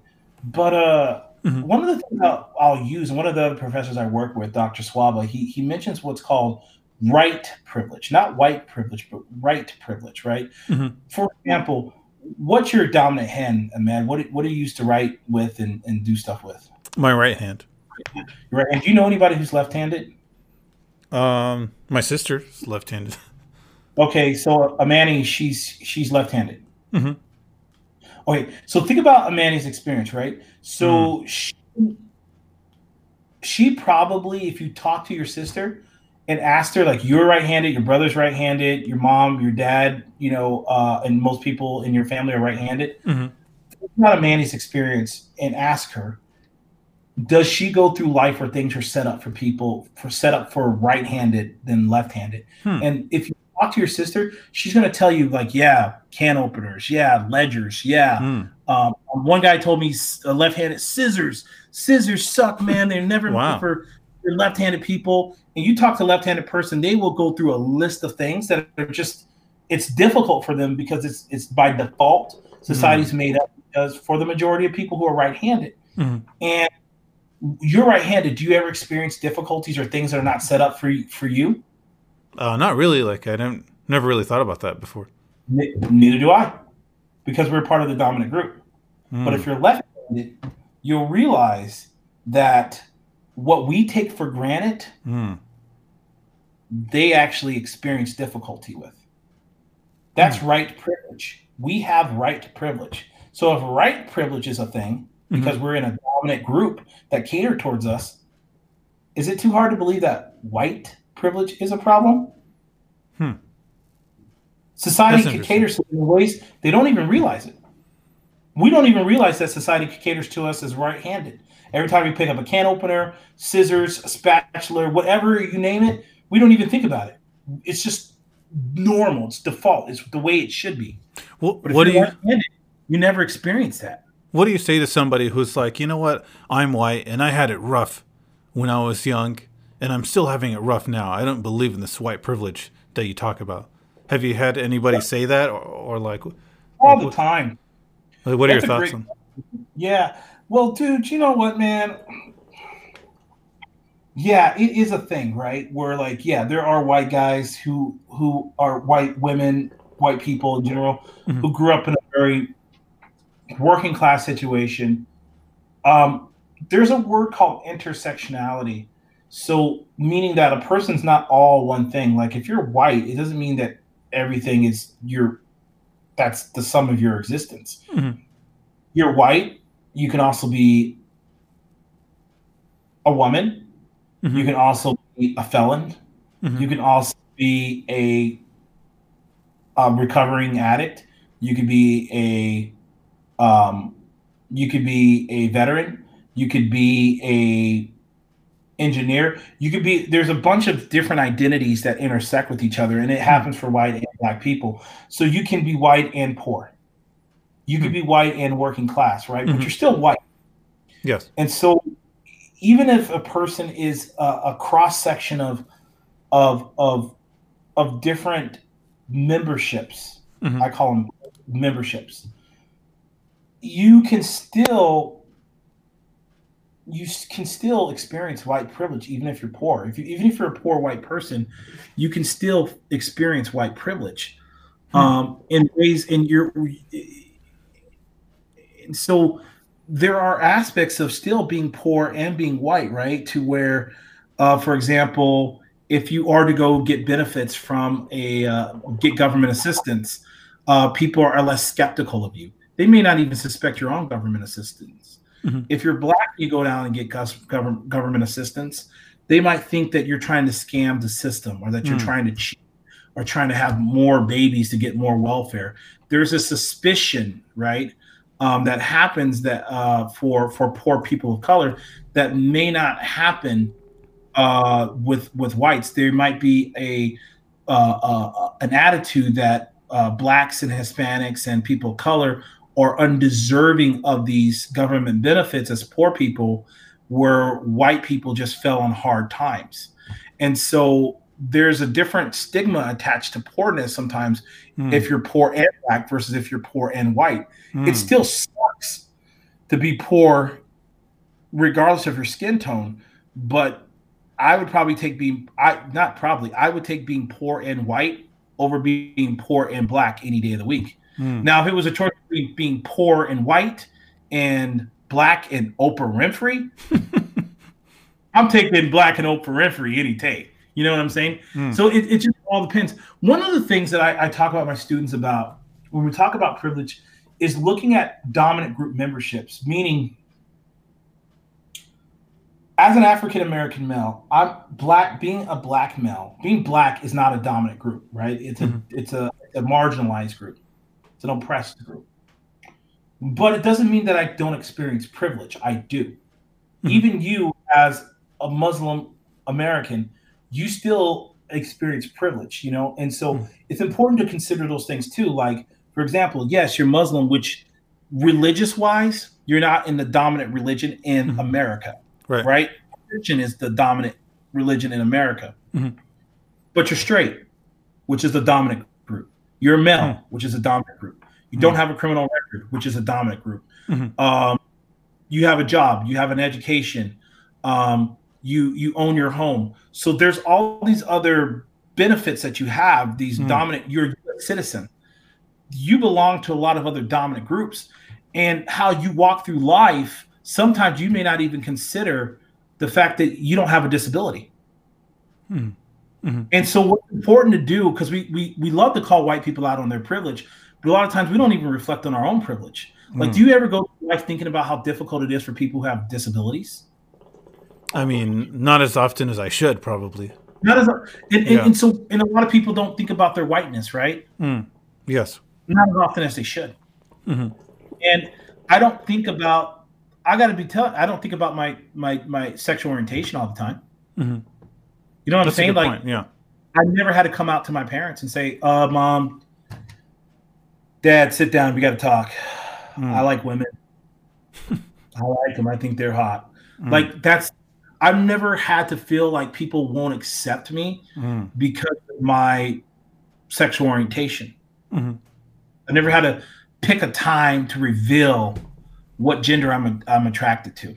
That's privilege, you know. Mm-hmm. And I, we don't even think about that. We just kind of we're citizens. We're U.S. citizens. We don't have to worry about necessarily crossing borders mm-hmm. or not being able to come back. We don't have to look over our shoulders for ICE. Mm-hmm. We don't have to look over our shoulder for immigration. Mm-hmm. Like that's privilege. You know what I'm saying? Yeah. And so we have the we don't have to worry as as readily about being sexually assaulted or mm-hmm. raped. Mm-hmm. You know what I'm saying? That's masculine privilege. And so mm-hmm. we have these privileges that we don't recognize because it's the default. It's the most dominant common thing. And so a lot of times we have to recognize our own privilege. I don't know what it's like to apply for a job with a felony. I don't mm-hmm. know what it's like to hard time and have to sit there and apply for a job and think people are going to think I'm still a bad guy because of a mistake I made several years ago. Mm-hmm. But there are people who don't have that kind of privilege. And so it's really important as we uh, implore whites to acknowledge their privilege that we look at privilege in a more detailed way and that we are making connections with understanding our privilege too and how we can be allies to people who maybe don't belong to the same dominant groups we're in and how do we make sure that we are our brothers and our sisters keeper mm-hmm. that what's important and what's freedom and what equality looks like for somebody with a mental or physical disability mm-hmm. is important to me too mm-hmm. or somebody who is you know um, uh, uh, somebody who might have uh, some kind of limitation somebody who's homeless um, there's a really good uh, TED talk called Second Story, or, or what is it called? Uh, Second Story, or mm-hmm. or oh, I forgot the name of it. But it talks about people who we we don't get to know, like we we don't know them, but we've already made up their mind about what they're about. And one of the groups I always do is I homeless people. We mm-hmm. I drive by homeless people all the time. Mm-hmm. And you've heard this so many times, man. People are homeless. Why? Because they're on drugs. Mm-hmm. They're alcoholics. They don't want to work. They lazy. have mental disabilities. They're lazy. They're on drugs, right? And so there's all these things. So we don't even look homeless people in their eyes. We mm. literally just step over them or try not to even make eye contact with them. Get a job, and, Grouch. Here. yeah, Grouch. I live hey, in a I, I have two questions before I forget. Yeah. I didn't mean to interrupt yeah. you, but I just wanted to ask him uh, before I lose him.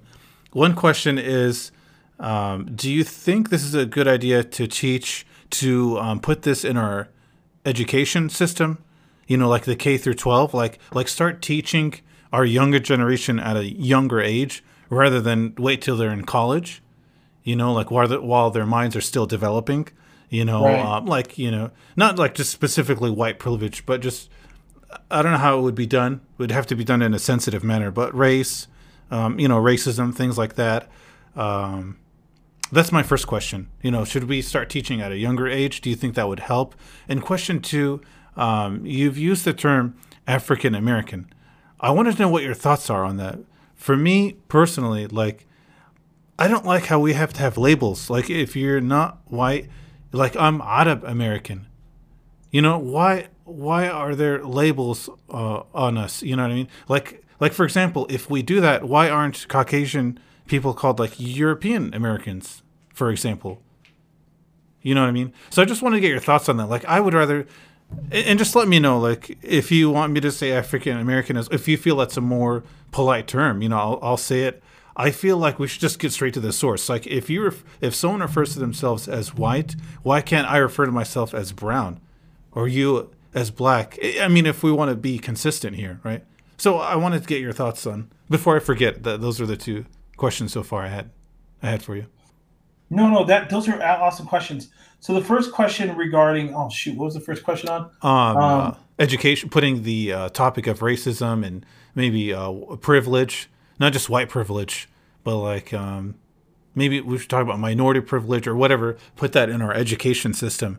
Like, do you think if that'll be a good idea, a good idea to kind of yeah. help with with the racism and and maybe if we teach more of the younger generation, they won't be as racist as as they get older.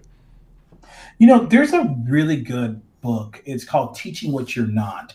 And it's really directed towards like, I think it's directed towards like white educators who are teaching on topics of culture and inequality and how can they relay those topics even though they are they belong to more dominant culturally dominant groups mm-hmm. um, i think one of the ways and i haven't read the book but i've read i've read excerpts from the book but i haven't read the whole thing mm-hmm. but I, I i would say this one of the things i would think would be really great for teaching kids yes it is good to teach kids at a young age but it it's important to have a diverse we need to diversify education at every level hmm.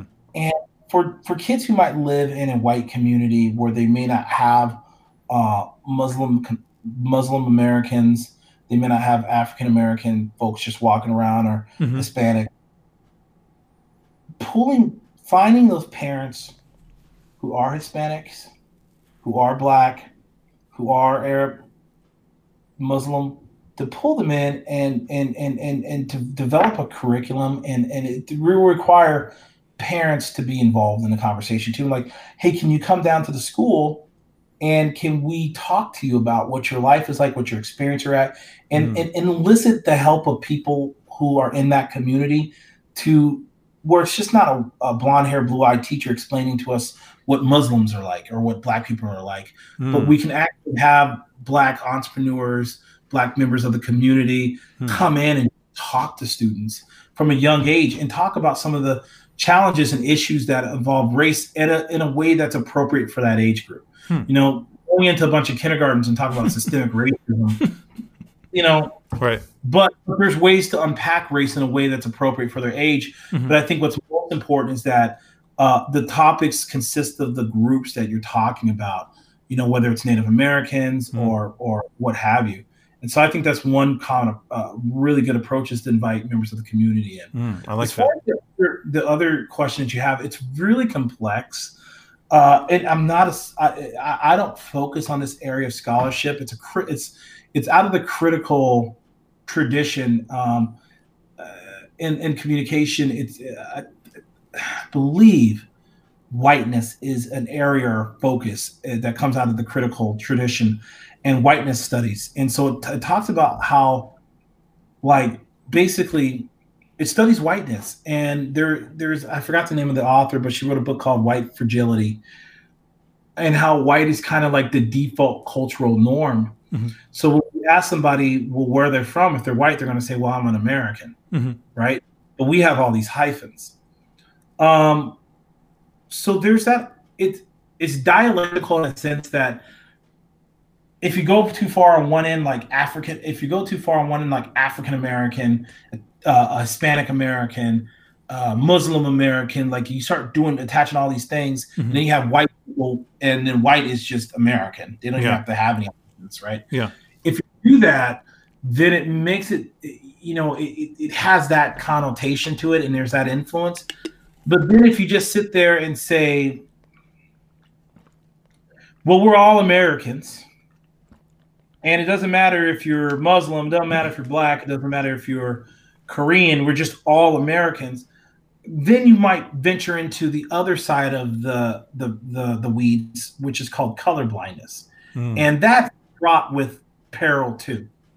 Um, so I honestly don't know the answers. I, I've heard people sit there and say bullshit like that, like I don't see black, I don't see white, I don't see. Oh, I don't see color. I don't see color. I see Americans. We're all one. And I'm just like, if I walk up behind you in at 8 p.m. when it's dark at night, you're very much going to see my color.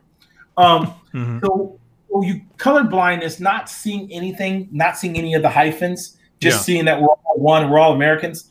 That doesn't work.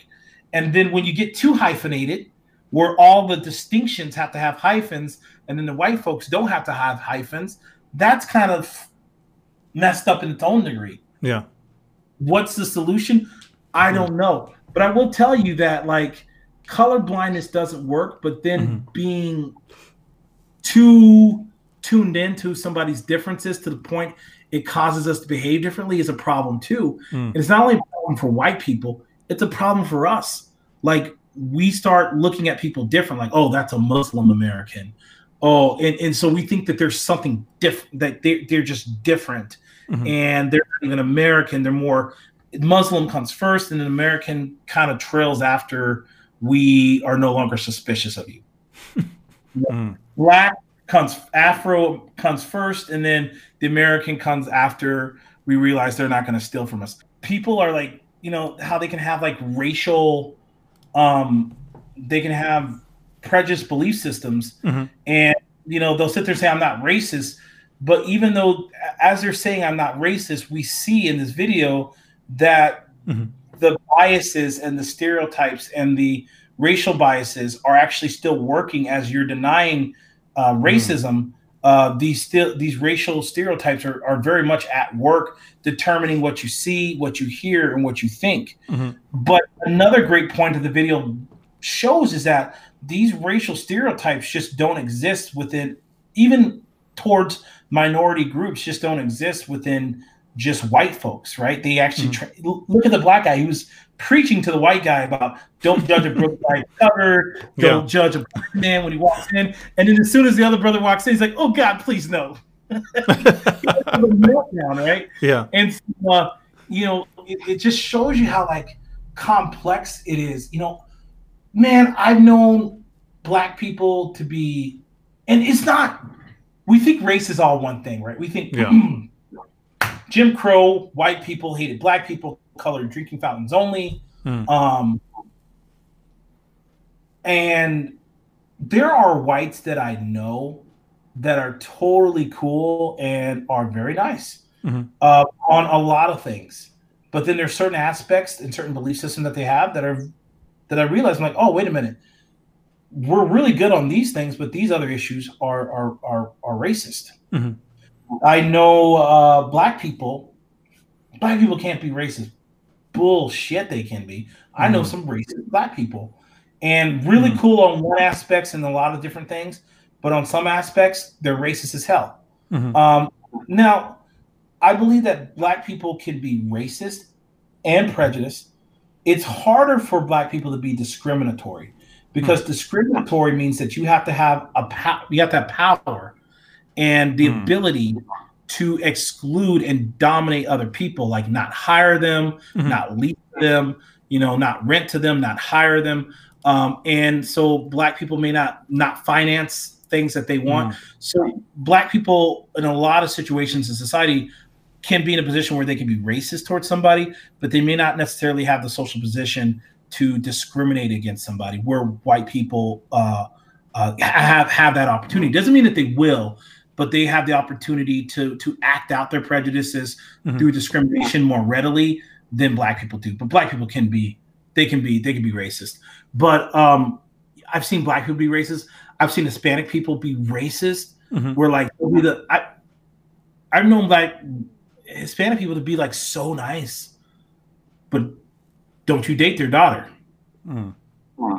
That's really weird, right? Yeah. And you know, I've known other Muslims to have perceptions, negative attitudes mm-hmm. towards black people. Mm-hmm. You know what I'm saying? And you might have seen that exist in in mm-hmm. some some some uh, uh, Muslim circles where they're mm-hmm. just like, you know, like, yeah, you know, we're being treated bad.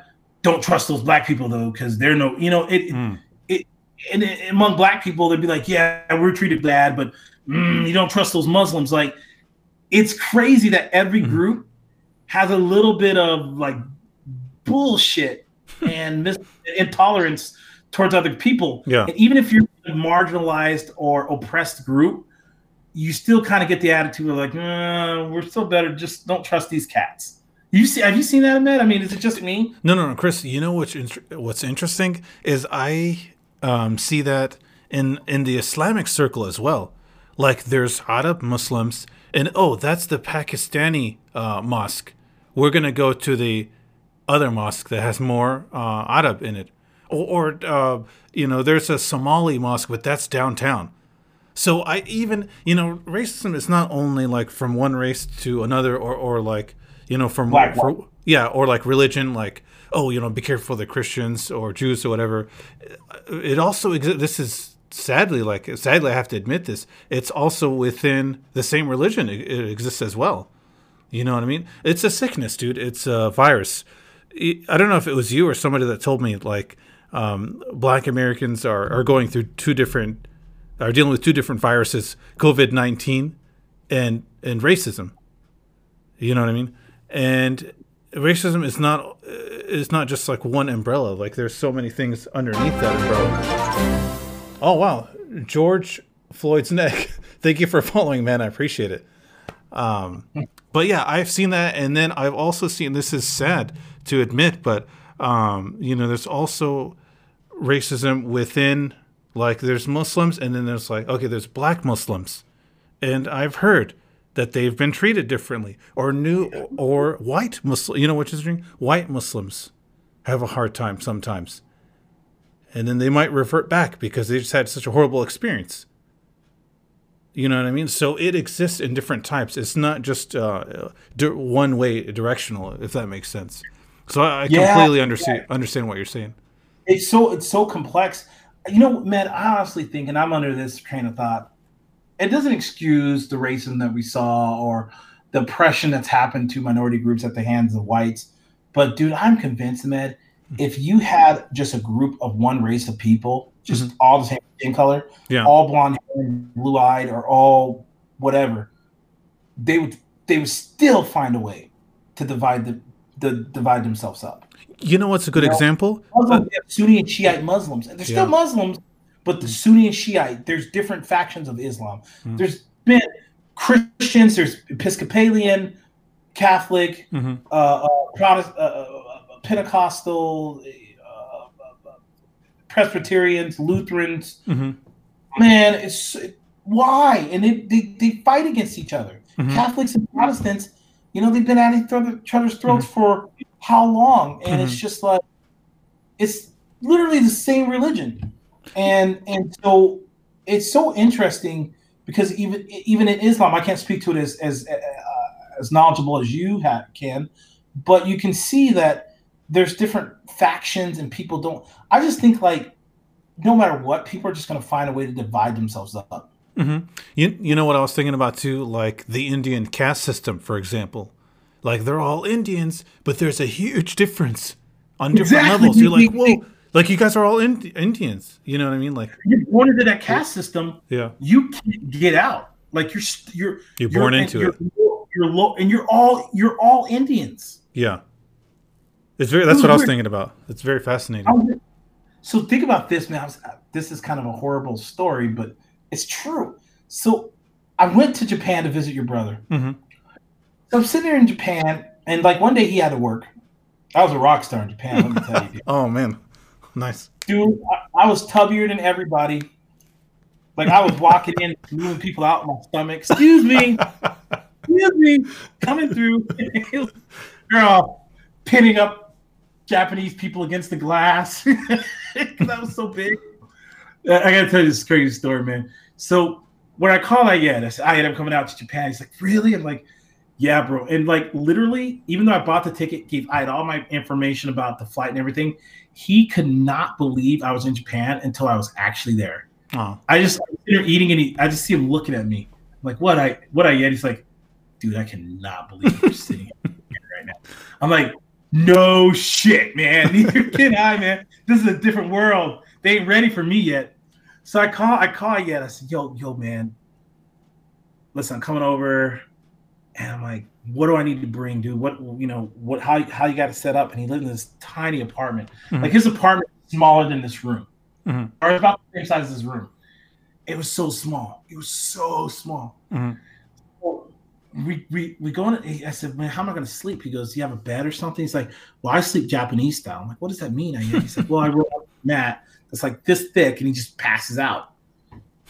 I said, well, that's not going to work for me, man. I'm like oh, big dude, I can't be sleeping on a mat, man. Mm-hmm. So I brought an extra suitcase to Japan with a with a queen size air mattress. wow, it's smaller than this room. Mm-hmm. And this is a, I'm in my office, but it's a bedroom. Mm-hmm. Get there in his room, and I took a shower, and it was time to go to bed. I blew up this air mattress. It took up ninety percent of his room. it was like his room, and then like ninety percent of it was a queen mattress. and I blew it up And like literally, it's like me being American, you know. I'm like, yeah, this is America. I'm blowing uh-huh. up this huge ass mattress, and I go to bed, and he's sitting there on the floor in like this little corner of the room. And I'm like, good night.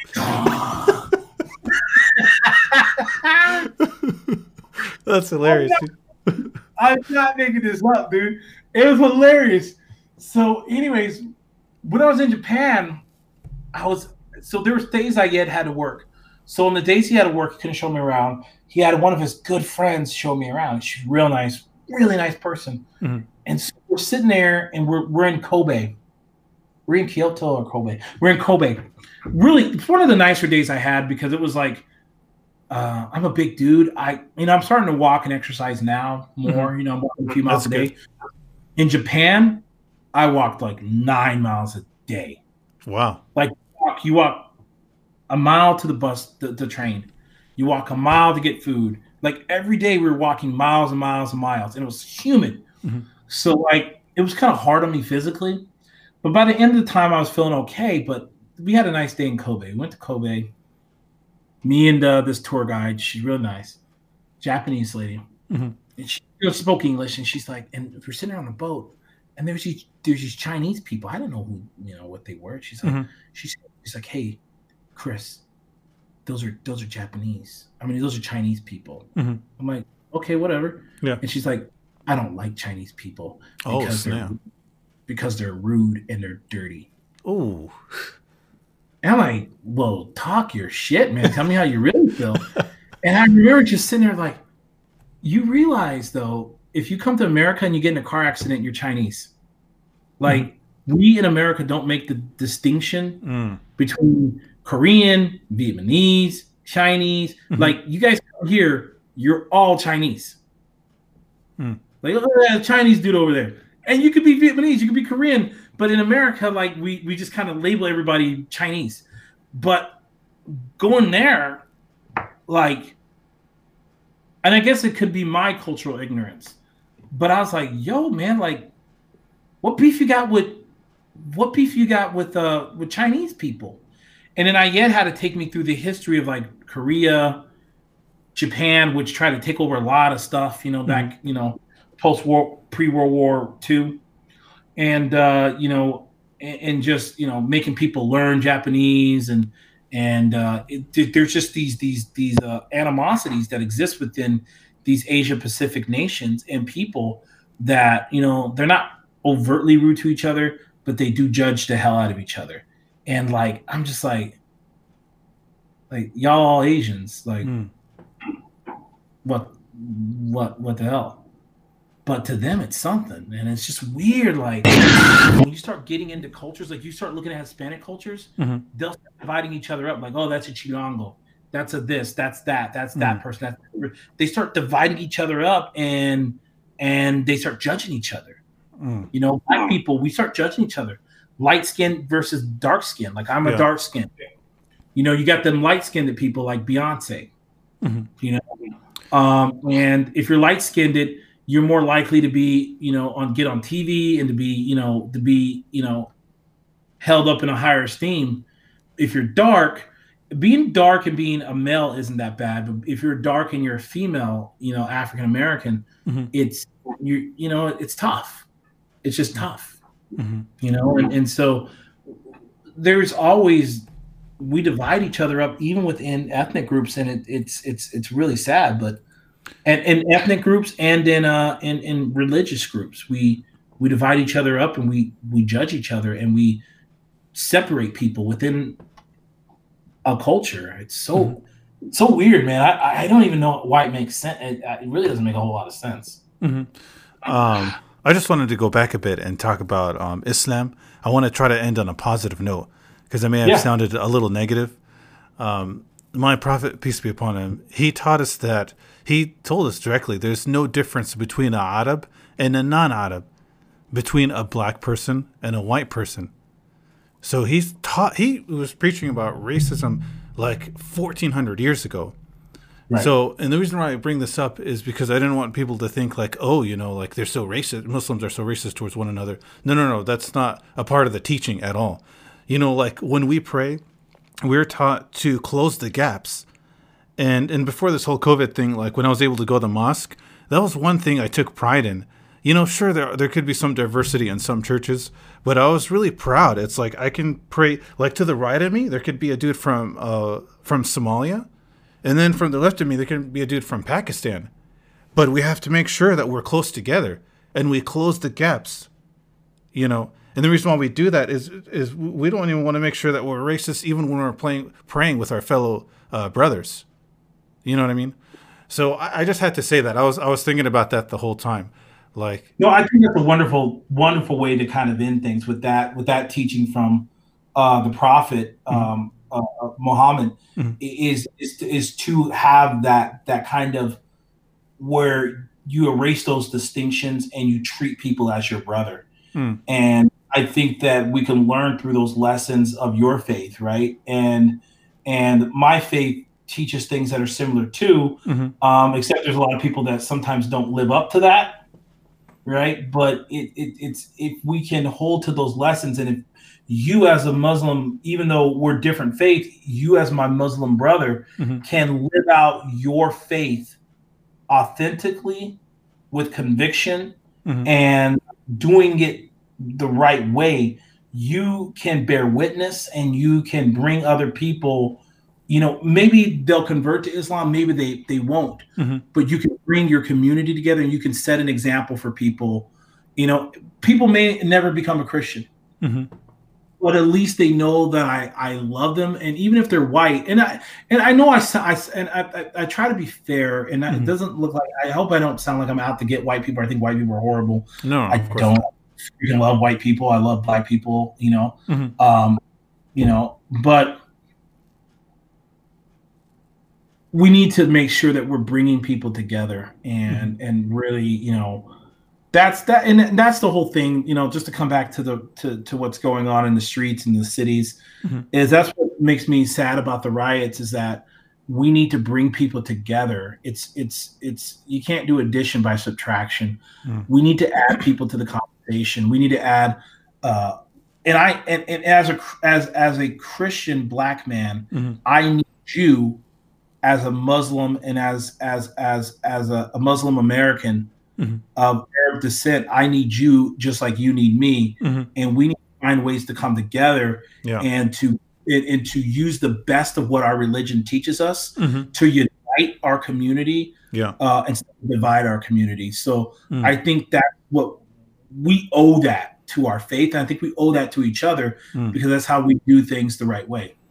Mm-hmm. I appreciate that, man. I'm glad that we're ending this um, on a good note. Like we kind of started off very seriously, talked about some serious stuff. Some of it may sounded uh, may have sounded a little depressing, um, but I'm glad we're ending it like this, where it's okay for us to be of different colors and different religions. Right. You know what I mean? And still get along with one another. I'm sure, even though you probably wish that I was a Christian and I wish that you're a Muslim, it's okay for us to have different ideas as long right, as we yeah. respect one another. I love talking about uh, religion, you know what I mean? But we need to go beyond that. Like, if you and I can do it, hopefully other people can do it. And then from individuals, we can get bigger and bigger. And then as a society as a whole, we can become more tolerant, you know? Yeah, and it also, oh, go ahead, man. No, that's the goal. That's the whole goal. You said it right. Mm-hmm. And um, basically, like what you've been saying all along, it's all about, you know, communication, trying to break down barriers and, and just to get get to know your fellow human being. You know what I mean? That's the bottom line. If we can do that more and on a on a bigger scale scale, instead of saying us versus them, oh my gosh, these scary immigrants are gonna come and, and kill us. They're gonna take over and invade. You know. When we talk about like being open to other cultures, you know, mm-hmm.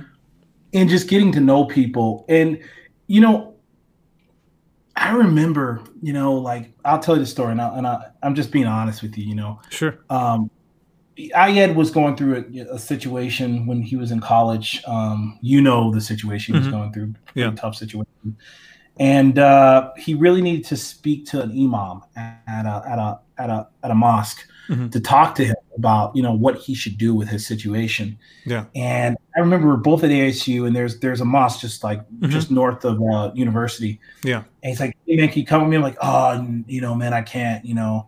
And I didn't go with them because I was afraid to. Mm. as a Christian, I just like, well, what what does that mean if I go into a mosque? And you know, it was this, it was this fear, you know, and mm. I don't know why. I don't know why I had that fear. Mm. You know, it's not like you go in there and like you convert now. It wasn't even a, a it wasn't even a mock like a service. Yeah. You know, it was just it was just like just going to talk to an imam. Mm-hmm. And you know that barrier kept me from being there with Ayed and just mm. and so you know later on i mean i made connections with the uh, with the islamic temple of, of tempe and uh, mm-hmm. sat there and, and, talked to the guys I, I, went through you know a service and it was really cool really really nice message you know they had prayer and everything like that mm-hmm. and very welcoming environment i really really uh, got a lot out of the service i thought it was really cool mm-hmm.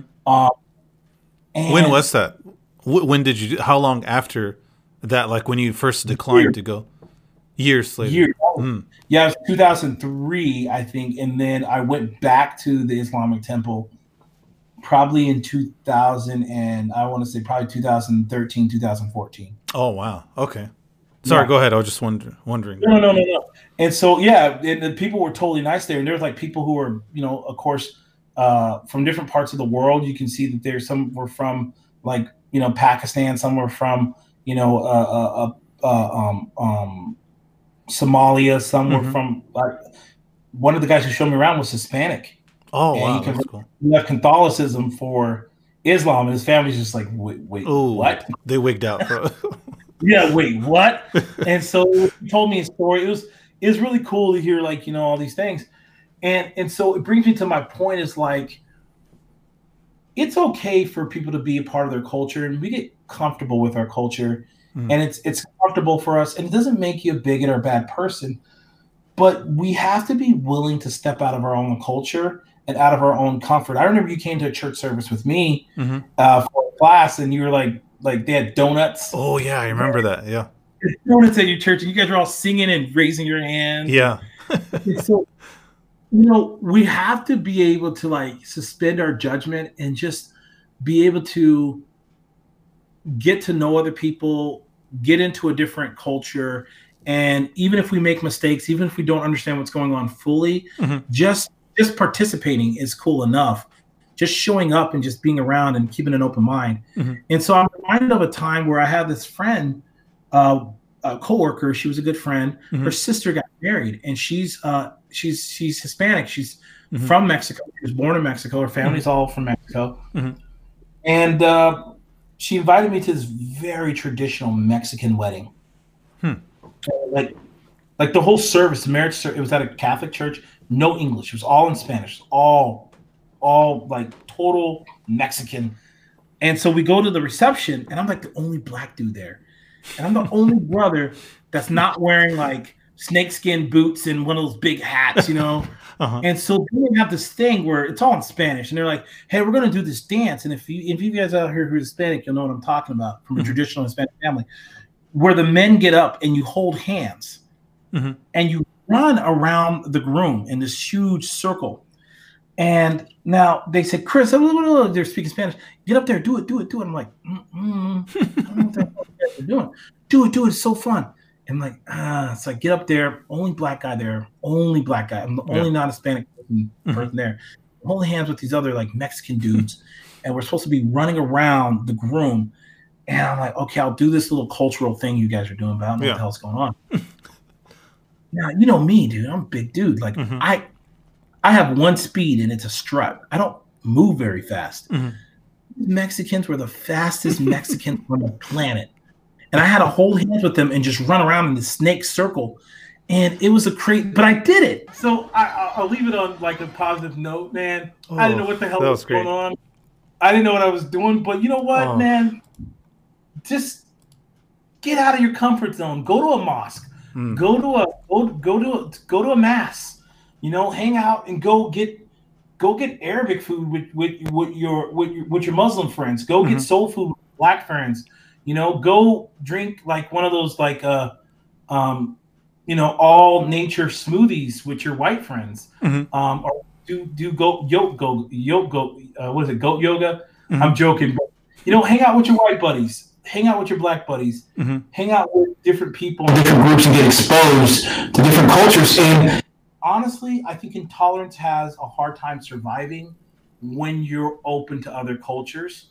And so when you're doing those things, um, that's where tolerance has the hardest time living and surviving. It can still survive, but it's the more the more you expose yourself to different cultures, different belief systems, different backgrounds, the harder it is uh, for intolerance to survive. And the nice thing about it, I'll tell you this, Mhm. man. I was I was uh so you know I knew you guys like I like I kicked it with you. You guys were the main people I hung out with in college. Mhm. So we go back to New York during September 11th. Mm. We fly from Phoenix to um after September six months six months after September 11th. Mhm. We fly from Phoenix to Chicago, Chicago to Newark, which is right by New York City. Mhm. So we get on plane, and like as soon as we get on the plane, there's these.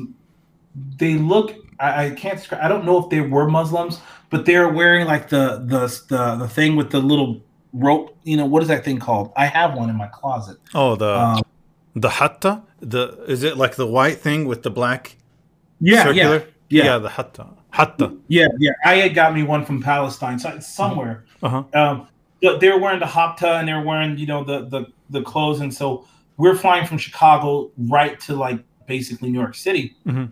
And you can see when they got on the plane. This is six months after September 11th. Mm. Um, everybody was just like, and everybody was paused. And and I got to tell you this, man. Mhm. I I paused too. Mm. I was like, oh, and I was like, wait a minute, dude. No, we're not doing this. Mm. We're not doing this. We're not doing this. Mhm.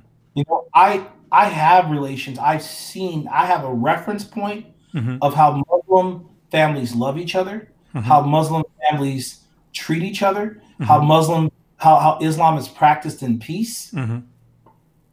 We're not doing that. Good for you. So you do have those ideas that pop up, but when you allow yourself those experiences, you can defeat them. If you don't have those experiences, if you've never seen Islam up close and you've never seen it practiced uh, peacefully or practiced with love or Mhm. building strong communities, you have no frame of reference. Mm. But other than the garbage you see on Homeland, Mhm.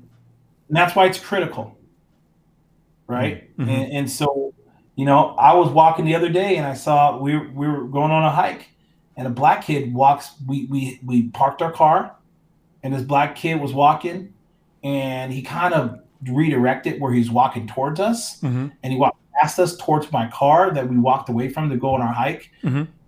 And I was like, dude, dude, dude, dude, you know, should I stop and look Mm. back at this black kid and make sure he's not going to break into my car? Mm. Said, Chris, Wow. we're, we're not doing that. Wow. You're going to trust that kid just like you're going to trust anybody else. Mm. And we got to trust each other. Mhm. We got to believe the best in each other. And we only that we interact with each other and when we build those relationships. And that's all I'll say. That's a very powerful message, um, man. I just wanted to thank you for your time. Um, it was very insightful. Like, like I've known you for so long, but I've learned so much in these past, uh, like this past hour or two. You know, um, thank you for your knowledge and your wisdom, and I hope um, whoever's listening, um, you know, you just get a little bit out of this. But you know, one thing I, I just wanted to add real quick. I agree with what you're saying, but I think maybe some people are afraid of that. You know how we're saying like, yeah, go ahead and experience other cultures and other religions. You know, I've been to a church, uh, you know, a few different times just to see what it was like for you know for my personal experience. But when somebody has their own culture and they feel like their culture is threatened by another culture, or it might be erased or eradicated, I think that's a very dangerous mindset, and we just have to Yeah. be very careful of that. You know, but Yeah, we have to put, we have to push through that, dude. yes, You know? I think we can, It's- and we will. Yeah yeah, it's scary. I, man, I was scared. I, I mean, I knew Japan wasn't unsafe in Japan, but uh, man, I was so scared in Japan because like Hmm. I didn't I don't know anything about the culture, you know? And, Yes. And you know, I don't like octopus and I don't like s Mhm. raw squid. hmm Um, and I ate a lot of there, you know, and but it, there's a high level of anxiety. Uh, there's good literature to read by, I want to say, I think it's Edward T. Hall. He's a uh, uh, intercultural scholar, hmm. and um, and he talks about uh, intercultural communication apprehension. To when we're when, when we're entering uh, other cultures, we have higher level of anxiety because we're leaving the culture that's familiar to us. Mm-hmm. And when we, when we walk into a cultural situation that's unfamiliar to us, we have higher levels higher levels of anxiety and and and that's a real thing but we have to confront those anxieties mm. and one thing that i think you know coming from your culture mm-hmm. and i know coming from my culture mm-hmm. if a person is just trying if they just make an effort we yeah. don't expect them to be perfect yes but we appreciate it that they are trying to learn and so we give them grace even though they don't know everything mm. well said man um, i completely agree with you 100% 110% as long as we try and just have respect for one another, race, religion, culture, you know, and I think it will get better. I'm I'm an optimist, you know, and I'm hoping with time things will get better. You know, I'm praying that they will.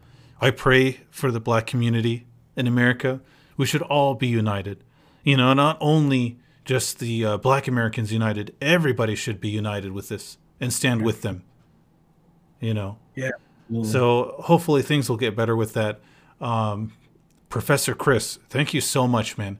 We have to um, right, end this end this stream. Uh, hang on the phone though. I'm just going to end the stream, but uh, thank you so much for your time, man. Um, I really appreciate right. it. Hopefully, I can have you as a as a repeat guest because you yeah, have you so much it, man. knowledge, man, and very yeah, insightful. We'll talk, about, we'll talk about a lot of stuff, man. I'm, I'm, I'm always down with talking. Cool, man. Um, to my viewers, thank you for watching this. And if you're watching on YouTube, um, thank you so much. And hopefully you'll get a little insight out of it, or if not, a little entertainment. We had uh, some couple funny jokes in there. But uh, thank you so much for watching. And uh, from me and Professor Chris, take care, everyone. Peace. All right. Peace out.